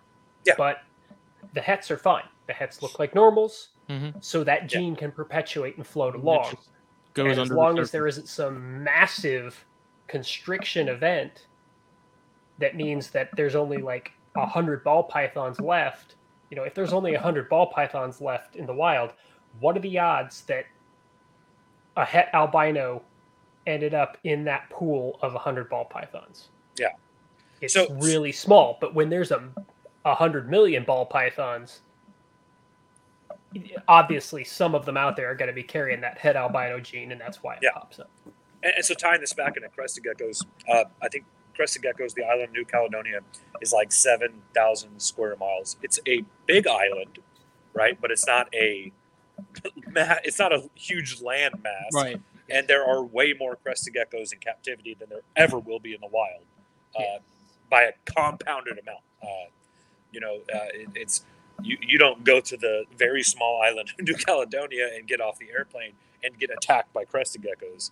Um, and, whereas, and they're not across that whole island either. They're only No, in a very small area of the island.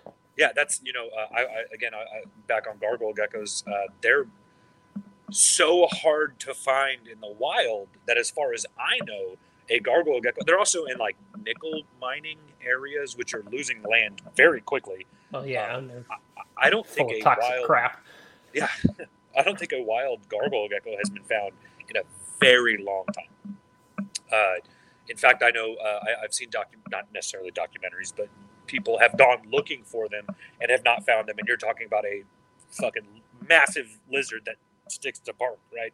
Uh, probably hard to spot one, but uh, still. Um, so that's what you're calling that bottleneck event. That's the reason why we'll see more, you know, corn snakes inhabit a, a very large part of the United States. Um, as far as rat snakes go, um, to my knowledge, uh, Pantherophis guttatus guttatus actually has the biggest range of any uh, Pantherophis in, in, in North America. Um, we would actually kind of say this in a different sense if we look at Pantherophis alleghaniensis uh, in the current taxonomy. Um, but if we actually break that down as previous taxonomy, you know, black rats, uh, yellow rats, uh, you know, williamsi, all that. Anyways, we're not going to get into that. This is the taxonomy episode. We'll wait till uh, you know we get somebody that deals with that a little more. But corn snakes have a huge range. So oh yeah, it's- it's a massive range. okay, so we can sit here and think uh, massive, biggest range of any Pantherophis in, in North America. I believe any, probably any Pantherophis at all, right? For sure. Uh, that makes a little bit more sense. It's why we have so many morphs. These things are found in the wild. Um, you know, there's wild populations, uh, Devil's Garden aneries uh, that are that are that are known. So, so that kind of answers that question. For I know a lot of people have asked that.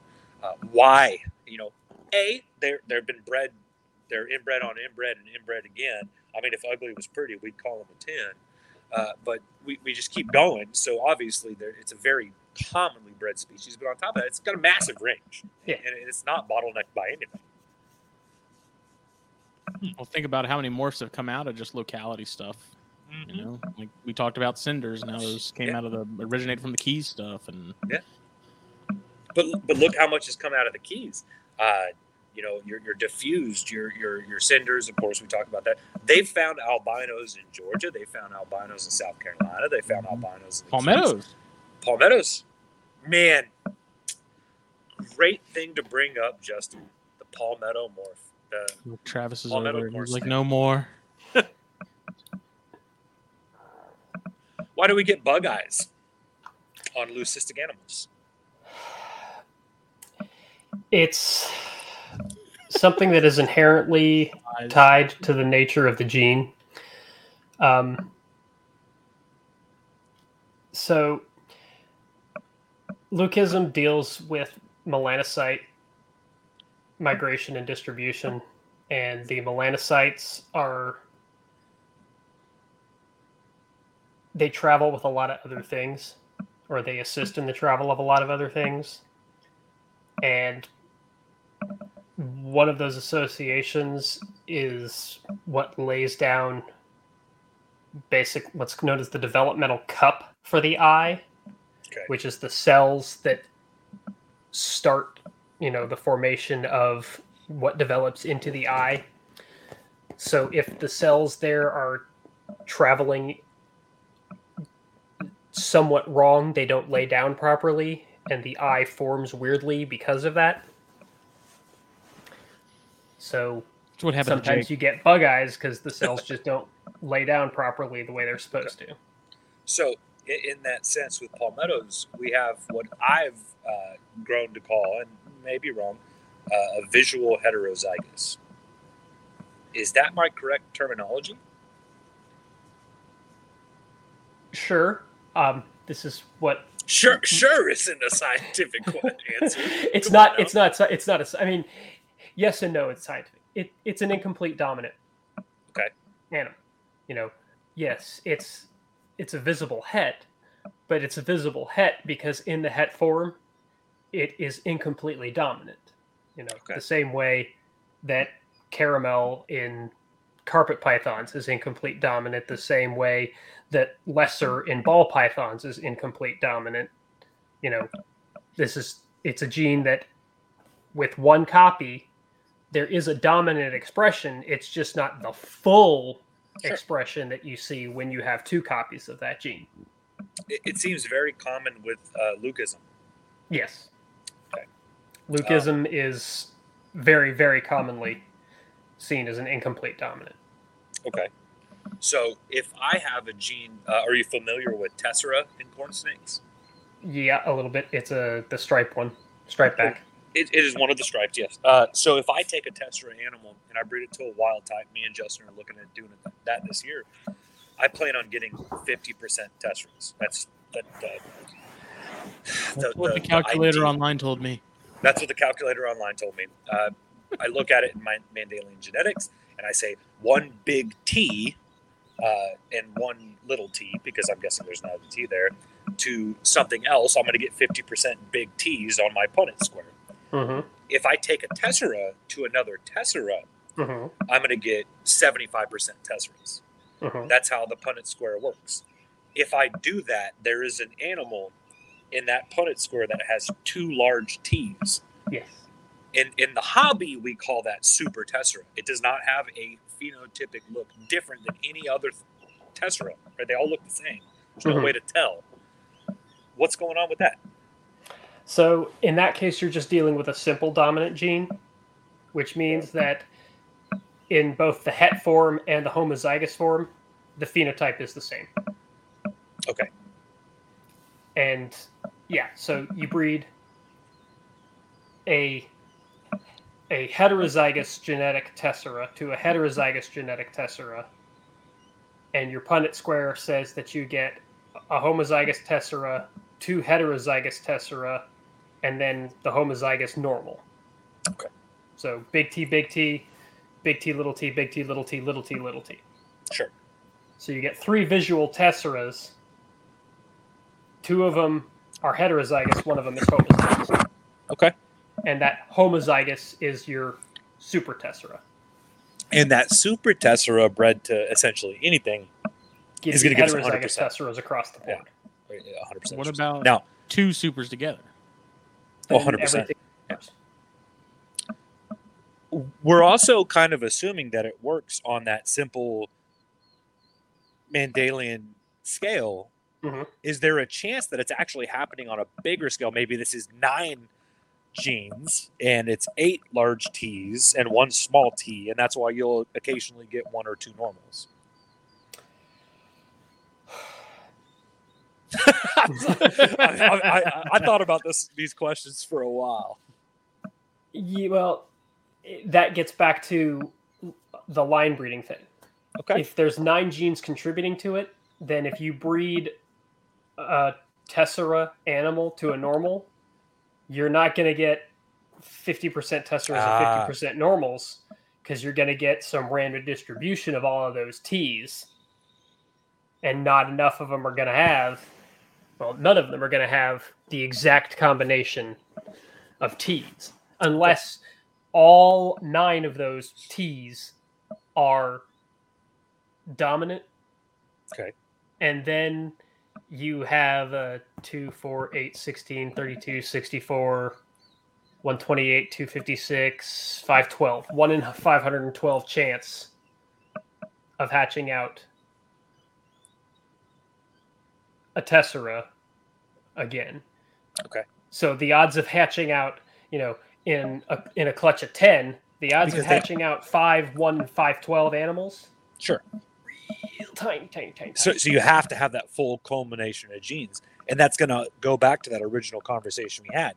Even though I find something under a rock that's expressing something that I think is just amazing, and I breed it into uh, uh, something in my collection or another wild caught animal, and I just don't see that happen again. It may actually be a passable genetic trait. it's just not a simple It's- Mendelian trait, right? It's It's it's a complex trait that's going to take more breeding, and that's why you know going back to Justin's question of you know at what point do we outcross and what do we outcross to? You know, I didn't mm-hmm. like I didn't fully close the loop on that, but you know, with his Lady Island, you know, if he's going for a specific phenotype there, if he finds other animals in the wild that have that same phenotype that he's looking for, those are the ones that he would want to bring in for his outcrossings. Okay. Because the reason they look like that is probably not guaranteed because they have those same genes involved. But they're genetically distinct animals. So if you find an animal in the wild that's got nice stripes or combined saddles, you know, call Sure. it hourglasses. You know, instead of having those bullseyes, it's got weird hourglassy looking Mhm. saddles. And then you've got another animal in your collection that you know is, you know, cinder diffused, whatever, that also has weird hourglassing. That's the one you'd want to use versus one that's just perfectly banded. Because at least that other one, you know, you're bringing two animals that have got that hourglass phenotype together in together. that same ballpark. So the odds are you're bringing similar genes together, which will work with each other in Ah. that manner. It's not a guarantee, but it's a better chance that it will happen that way. Okay. Let's hit you with the the next one that's another complex. And I'm kind of just going through corn snake genetics that are inherently there's a lot of questions about these. And this is great for any listeners that are especially first time breeding or looking to get into this and, and want to know. So I'm kind of hitting you left and right with these. Um, Ultramel. Have, are you familiar with the Ultramel gene in corn snakes? It's the one that's allelic to albino. Yes. So if you take an albino and an ultra, which there are are, are actual visual ultras, which is a hypogene that from the early 80s, may even be late 70s, and I'm not the encyclopedia on this. Ultramel stolen to from- Amel gives you Ultramel. Yes, it, it takes one Amel gene and one ultra gene, and you to get an ultramel. Ultramel. But if I take an ultramel and I breed it to an Amel, I get half Amels, half ultramels. Right. So the thought is it is both simple uh, recessive, but it takes one of each. Why Yeah. is it that something like that can even happen? It's it's um, allelism. So Okay. Duh. easiest way to think of alleles is like suits in a card deck. Okay. Okay. So think of your Amel is the ace of hearts. Mm-hmm. Okay. The wild type is the ace of spades. Okay. And the ultra is the ace of diamonds. Ah, okay. Okay. Now, if I have ace of hearts and ace of spades, my animal is going to be visually ace of spades because it's going to look like a wild type, even though it's carrying the albino allele. hmm If I have ace of hearts and ace of hearts, I'm an Amel animal. Okay. Because that's the recessive and that expresses. If I have the ace of hearts and the ace of diamonds, I have the ultramel, Sure. and it looks like, you know, more ultra than Amel because the ultra is dominantly expressed over Amel. Okay. But if I have an ultra and a wild types, the wild type, you know, if I have the diamond and the spade, the spade is going to win out because the wild type is dominant over ultra.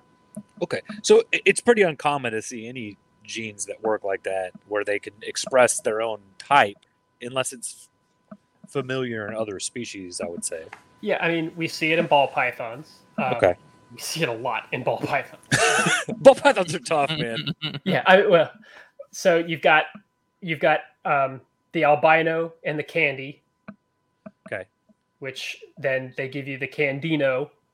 Ah, Um, you have, you know, all the different variants for leucism. You know, Mojave, Mocha, ah, Butter, yeah. Russo, Special. All of those are different leucistic gene combos. You've got the Fire Complex, the black-eyed Luke's, Lucy's. You know, Fire, Vanilla, Disco, Thunder. Um, These are fucking got- badass names. Why do we got like Ultra? You know what I mean? That's the coolest name we got. We're like Cinder and Sunkist. You're just over You here. guys have You're- guys have fun names too. Um, this is this is my new ball python. You've got the It's black Thundercock. pastel complex. You've got, you know, and they've got you, you've got the spider complex. You have God. What else do we have? It's my There's, thunder there's nut. so many in ball Yellow pythons. It's it's kind of stupid how many allelic complexes. Uh, the the clown and cryptic, um, the chocolate, the Wookie, the spot nose. Of course, there's a Um, Wookiee. Yeah. Um, but you've got it in you've got it in boa constrictors. Okay. So uh, the boa woman caramel and I want to say Kahl albino are allelic. So Okay. they're it it's basically does the same thing that ultra and Amel do. Um, when you bring them together, you get what they call the paradigm. Ah, Um, so so in uh in ball pythons, I'm just gonna I'm gonna stop right there. If I take a Mojave gene Yeah. and I have one small, I have the recessive trait, and I take a lesser gene, and these are the two that I remember from 2003. I get a white snake. Right. Is that white snake different than if I have two lesser genes or two Mojave genes? sort of. Okay. So if you have if you have two Mojave genes, Okay. the the blue eyed Lucy that you get from that is what they call a dirty Lucy. It's mm-hmm. got it's got a darker head. It's got a Okay. yellow stripe down the back. As they age, they develop a very yellow flush over them. Interesting. Okay. So that's what the super Mojave looks like. The super lesser tends to be more cream white. There is a faint yellow stripe that develops down the back. The lesser Mojave very strongly resembles the super lesser. Okay. The in my experience, every single blue eye will develop a sort of yellow cast to it and develop a dorsal stripe that you can see visually. Okay. People are just used to seeing them as babies and they don't see them as adults as much and they don't think about that or they don't believe it. But I've I've had my hands on a lot of them and I've seen it. Um, I had a hypo Mojave lesser and it without having them in hand and it's even hard to capture in pictures but if you have them in hand with next to a super lesser they're about a half a tone different Hmm. but you literally have to have them right next to each other to be able to see that difference Ah. okay. so Interesting. So this like if i just little- threw a, if i just threw one of them at you and said what is this you'd be like hey, it's a white snake. It could be Yeah, I'll be a like, it's a super ball lesser it could be a lesser mojave it could be a special lesser i don't know. But if you had them together you could say you know i don't know exactly what they are but i can tell that they are they are different from one another. Okay. I don't know how you keep up with all of it though. I don't know how we keep up with corn any of this. morphs man. I i can't keep up I with all your don't. corn snake things. It's just a matter of why I being do, immersed I in do it all this the show time. strictly so I can learn myself. you, you know it's it's it, it- it's it's just like anything else. Uh, you know it's what tri- trial and over and learn and learn and learn and learn. And then you get start getting the combos and you've seen it so many times and you've morph marketed it so many times. And yeah it's uh interesting. Really interesting to see that that does actually happen in other species. I didn't know that at all I mean, like I said, you see it all over the place. Uh, it's in retics, it's in burms, it's. I mean, it's it's all over the place with these things. So So the final thing that I wanted to bring up, and I know I've talked to you about this before, but I figured it's a good time to talk about it again, and that is with my F1s for my Ladies Island stuff. mhm. I know I had asked you previously about if I had paired that to something that uh, any morph combination or morph you want to talk about, whatever it is. I guess assuming that that whatever morph in particular we want to use is inbred a lot and you outcross it to one of those F1s like you had drawn earlier where it sort of opens things back up a little bit.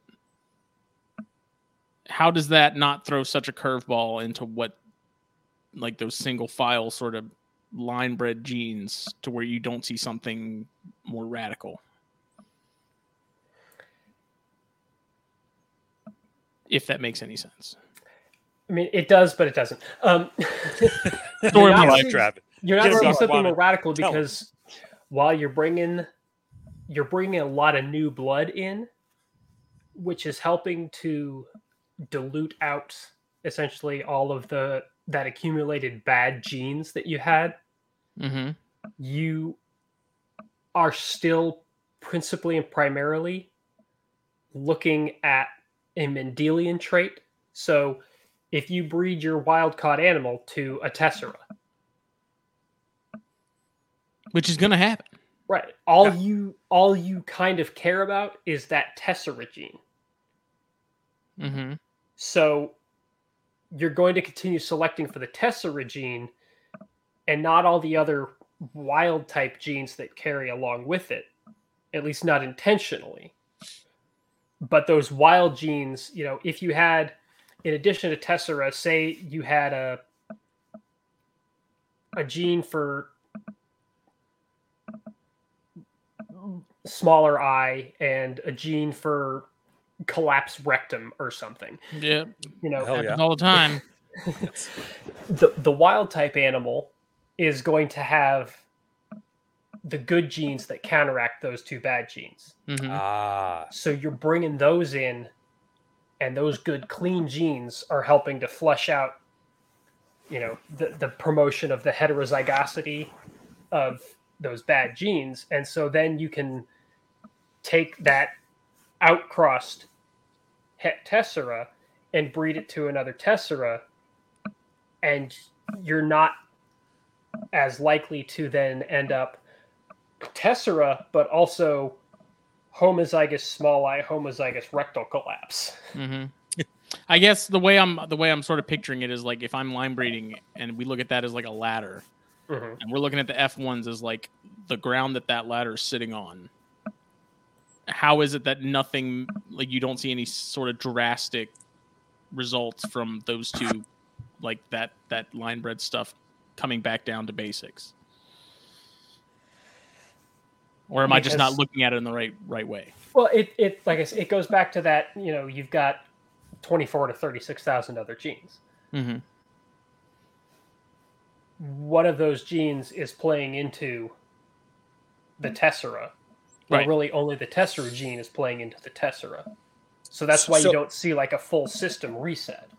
Now, so it- if you have you know the the abbott line mixed into your tessera and your lady islands are like the exact polar opposite of abbott Mm-hmm. and you bring that in you're gonna have this kind of reset so what you get out of that is not it's not going to be super abbott mm-hmm. looking because you're you're pushing a lot of those abbott genes away by bringing the wild type genes in Okay. but you can then take that you know half abbott and breed it back into an abbott you can get the homozygosity of the abbott genes again to make it look really abbott Mm-hmm. But then the other bad genes that are in there are So- hopefully getting offset by those good clean genes that you brought in from the wild type animal so so to some extent, it'd be fair to say uh, Justin's got a couple of uh, ladies' island corns. Uh, this beautiful creamy base, uh, this sharp orange saddle. Uh, you know, a thin but defined black border on that saddle. We're going to breed it to my uh, female ghost, who is a uh, homozygous uh, hypo, uh, homozygous anery. It's also tessera. So, and, and we I, and I know through test breeding that that is not a super tessera. It is not. It is not a two large gene. It's a one small or one small, one large. We're going to get fifty percent tesseras on perfect math, right? You know, we're talking about a small Mhm. Sample size, 10 to 16 Statistically. eggs. Statistically, we're looking at half tesseras. Now, those tesseras, it doesn't matter. That entire clutch is going to carry the lineage of both animals color wise, phenotypically. Wherever that animal came from, maybe it's an Okeetee animal or a Keys animal or a North Carolina, hell, it's a Pines Barren animal. We don't, we don't know. Uh, it's going to get those genes, even though they're not expressed in the animal that is already expressing the morph, right? Because we're only seeing this very light colored animal. It's going to get those genetics equally as much as it is the Ladies Island genetics. Yes. Okay, so we're now if we found a tessera in that clutch that was very Lady Island like, had very it expressed the genetics of a Lady Island, and we bred that back to a Ladies Island corn. now we're going to start seeing something that's way more phenotypically Lady Island, but with the tessera gene expressed. Right. Okay. I guess maybe the the reason that I I wonder so much about it is because in terms of like chondros, when you have the designer stuff, and then you take a nice Biak that was a red neonate, I guess even a yellow for whatever you know that I guess doesn't matter as much. But you throw that into the designer stuff, and it just it it does wacky things. Well, that's because you're making a hybrid. Oh, Well- Dr. Hold on a second, damn it! I Get 'em. think that it, I mean, in if I take it, if I take a really nice Biak and I throw it on top of a coastal, I'm going to make some really crazy shit. oh man, Uh, hit him with the facts, Dr. Wyman. We're out here that just far one away. hour, 50 minutes, 44 seconds I'm in, and saying- he crushed his soul. I have I'm fully aware that it's making hybrids, and I don't even care because chondros are off. But I'm saying I I my thoughts as far as the Biak being thrown into that is because Biaks genetically are are like 11% separated from the mainland stuff. So I think that plays a pretty big part in it. I could be completely wrong, but maybe that's different maybe species. that's why I'm subspecies. Get it right. I mean, Um, Potential full species. Natusch said that he just didn't want to go that far. It, he would leave it up to somebody else to make that leap. but I don't. I mean, when we look at the range of corn snakes, though, hmm I mean, I'd, I'd be curious to see how genetically different stuff from the Keys is from stuff up in Jersey. well, r- Surely remember, those were different some species. Decent But- gap. No, Originally, those were different subspecies. But just given the distance, you don't. You do not have the geographic. Let me let me get all the way through this before we contradict myself on it. You do not have the geographic isolation component there that you have with the green tree pythons. Like you have a very distinct set of mountain ranges and valleys and stuff that broke those animals apart so that their genetics drifted with corn snakes. They're more of like a fade. right. There's there's a constant. I mean, while a Miami animal and a New Jersey animal are essentially genetically unique from one another, Mm-hmm. there there is a free range and exchange of genetics between them across that gradient all the way up and down the coast. Because a Miami animal can breed with a Tampa animal can yeah. breed with a Jackson or uh, an Okeetee or uh, Okefenokee animal can breed Yep. with a Savannah animal. You know, they can breed all the way up and down the coast, and there's genetic exchange all the way along the way. You can't have a Biak animal with the genetic exchange across to, you know, Sorong and Aru and Mm-hmm. everywhere else because they've got that isolation component to them. I, every episode of the podcast, I gotta bring something back to chondros. So Uh, well, you know, I'll do the same with That's- alterna. You know, it's the only it's way I can understand it. It- It's sacrilege to take a Boy Scout road and breed it to a black gap, right? Like you don't do that. You Right. you because you don't see that genetic exchange in the wild. Because no, there, no Boy Scout road animal is going to be able to just truck its ass all the way over to Black Gap. It is Yeah. going to die. it's not going to make it all the way down Boy Scout Desert's a gauntlet. If you've been there, you know it's it's like it's not getting on Highway 17. it's not going to make it. That's interesting. So so we can we can just kind of look at it geographically to decide that it just wouldn't work. Okay. Hmm. And if if you look at the most northern peak of corn snake, pine barrens in that area, and the southernmost uh, reverse peak of corn snakes. They're not that different, right? You'll get color differences, but you'll get size differences too. That's a big thing is size. You know, down in Florida, corn snakes are a hell of a lot bigger than they are the further north you go. Well, that's Uh, because they're not going to sleep for half of the Six year months out of the year, right? Yeah. Uh, interesting. Very interesting. I think we've I think we've we've thrown enough really dumb questions at, at Doc for the eve. I wouldn't say any of it was dumb questions. I think it's Like I said, it- they're it's- very clear in my mind, but when it comes to me actually speaking them, then it just like it it, it doesn't. I, I think it's good to get a lot of this on air because, uh, you know, we, we can sit there and we can internet foo a lot of this as much as we want. We can Google all this, but you know, actually talking to somebody who's you, I mean, chewing the fat. Doc, Dr. Wyman, you could probably care less about corn snakes, but genetically, you're you're ingrained in genetics. You know yes, I am ingrained in genetics, and I, I mean, my first, my first real true pet snake was a corn snake. You know, I, I, I, when I was fourteen, I bought myself an Amel corn, my own Hell yeah. money. 150 bucks was a lot of money to a 14 year old back then. It's a lot for an lived, like, Amel 30 corn. Years? And that that that son of a bitch made it to 20 for 24 25 i don't know he made it a long damn time i mean That's hell yeah. Made it through junior high made it through high school made it through college made it through moving to georgia made it through marriage birth of a child grad or go, getting through grad school moving uh, from colorado to georgia georgia to maryland. Didn't just say that i had a corn snake in georgia ignore that. No, i didn't know Allegedly. at the time. In fact i didn't know until about a week before i left georgia that they were illegal. Allegedly. Yes. Well, no, actually, factually. Janet um, Wyman, roll with us for saying allegedly to help you. uh, Go ahead and hit us up at offtherecord.com if anybody has any issues with mine or uh, you know public records. Uh, go ahead and offtherecord.com. Check them out. It's a great website.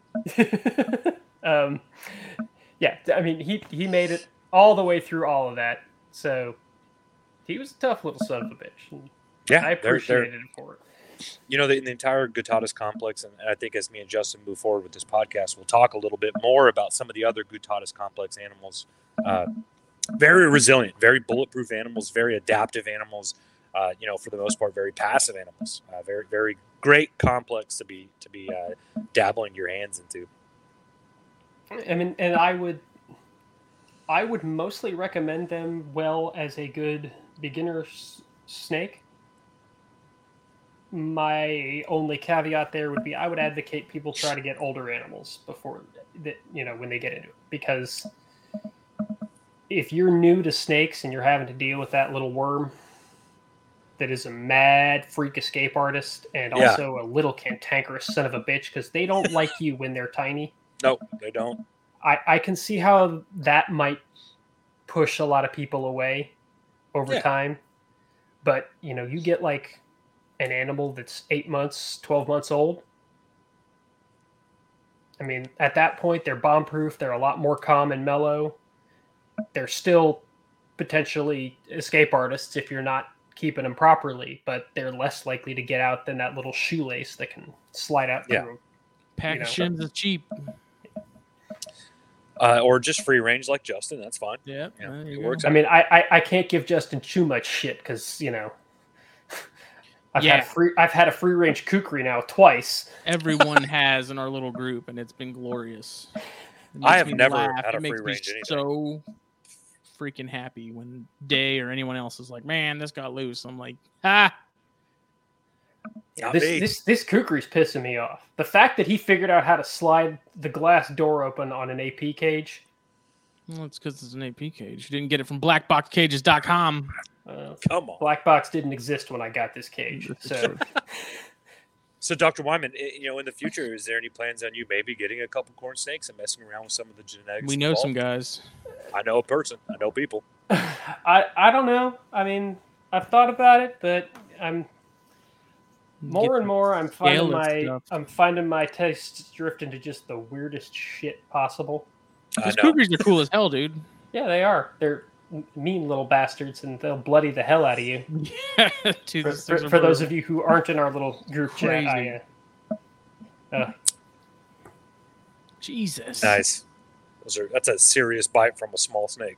yeah, he's he, he he messed me up something good. I, I have found my Orthriophis are the only snakes that can bite me as they're retracting their head. As they're as you're holding them, instead of striking, they'll actually rub their head against you, just open their mouth and just it's And really bite. weird. Orthriophis are weird. They're they're they're a great uh, complex to mess with, but uh, very weird animals. I say weird. Maybe it's Weird- very weird. common, but I mean, they're yeah, but you know, they're they're they're oddballs, you know, and that's that's what I'm finding myself. You know, the kukris, the beaked snakes, the calabars, the scaphiophis and stuff. I'm, I I I've I've fallen down this hole of finding weird scientific papers and thinking, oh hey, this would be a fun snake, and I'm right now I'm thinking I really want mole snakes. African Sure. mole snakes are freaking bizarre, man. Yeah, they are. What about like North American mud snakes, stuff like that? They're gorgeous. Much of a I pain really in the ass, dude. Hell no. Never heard of anybody ever messing with them. It's because they eat. Uh, the crayfish, but only after they shed during a certain time of the moon or something. Yeah, It's they're weird. Yeah, no, they eat uh, mud. You heard it The- first. caecilians. Oh yeah, the mu- I'm thinking the queen snakes. They're the ones that Oh, eat crayfish. yeah, yeah. yeah. yeah. Amphiumas. Amphiumas and caecilians Yeah. and salamander. Hell- yeah, and I don't want to have no, to deal with. Mm-mm, That's I've already I've already got a giant ass cage for one mourning gecko because I. I, I- I got a small mourning gecko colony for some snakes that are obligate lizard feeders, and I Yeah. couldn't I couldn't transition them as imports in, and I ended up with just one mourning gecko left over out of all that. So now I got a 24 by 24 by 30 with a single mourning gecko in it. You know, Can't imagine- geckos that breed easily, that are easy to take care of, uh, crested geckos are like Oh, my kids got crested geckos. okay. I was about to say those babies freeze real well. They just I, you know, I and see that's what I said. She she had babies popping out, and I was like, I could take those and I could use them. And she's you know she gave me that face, and I was They're like, so cute." I'm not. I, I won't. I won't feed off your babies. You know, I, I originally bred my Trotus uh, in my Coleonyx group to feed to Alterna or any of the Mexicana kings because I was like, oh, the babies are perfect. Like it's the right size. They're my Trotus tiny, are a yeah. little bit bigger. Yeah. And then and then they hatch and they squeak. They make these cute little noises. I was like, I, I can't do this. I can't do this. Well, the adults squeak too. Yeah, yeah. I, I had Coleonyx. a uh, I had a variegatus. That son of a you want a you want a little old an old timer little bastard, fourteen year old. Wow. Go ahead and uh, join us next time on Coleonyx Stars. It's going to be a great podcast. We're going to be starting here soon. I love Cole- Coleonyx are exceptional. Oh, they're exceptional. awesome. They are absolutely awesome. I love that little monster. And yeah, I mean, yeah, they squeak as adults. You know, he Yeah. if you if you go in the room and he saw you, he would. He go. "Eh." Yeah, they just, yeah, they're they're hilarious. They're find them in the they're wild. They're amazing. Ballsy. Keep I mean, for a, for for a lizard that's only this big, you know, they're tiny. he'd, he'd stand there and he'd push his chest up when he'd see you, and then you walk towards the tank, and then he's like, "Oh, "Shit!" and he dives back. But and then the little tail goes. They get the little tail oh, wag. Oh, yeah, Yeah, yeah, the wag, the wave. it's cool. Cool hmm. species. All Well, right, awesome, y'all. guys. Yeah. So this was episode four of Corn Stars, brought to you by BlackBoxCages.com and SilentHillReptiles.com. Check out both Facebook, Instagram. All good people. You can't go wrong with either of them. Uh, no idea what we have planned for the next episode of this very show. We pretty much fly by the seat of our pants with this one. Um, but tomorrow THP 154 is happening. We're having Zach from Equator Equatorial Ecosystems join us. There's going to be a lot to unpack in that episode because he keeps a ton of stuff. He's got dart Nice. frogs, he's got boas, he's got blood pythons, he's big into plants. So who knows what we'll what we'll get to with that one, but looking forward to it. And then Snakes and Stogies did not happen over the week um, on Monday because Phil was herping with Dr. Lothman. So I guess he found that to be more important than than the show. How Yeah, I wouldn't he. have done the same thing. I know. I told I told Crawdaddy, I was like, I hope it was worth it. He's like, Oh, it was. So, that'll be back Monday though. Uh, yeah, they found and a they found a king, right? they I think they found a couple. I don't think they found just one. Wow, that's awesome. They were they were pretty healthy looking kings, man. Down in Phil's neck of the woods, Florida. Yeah. So, thank you everybody. We'll see y'all later.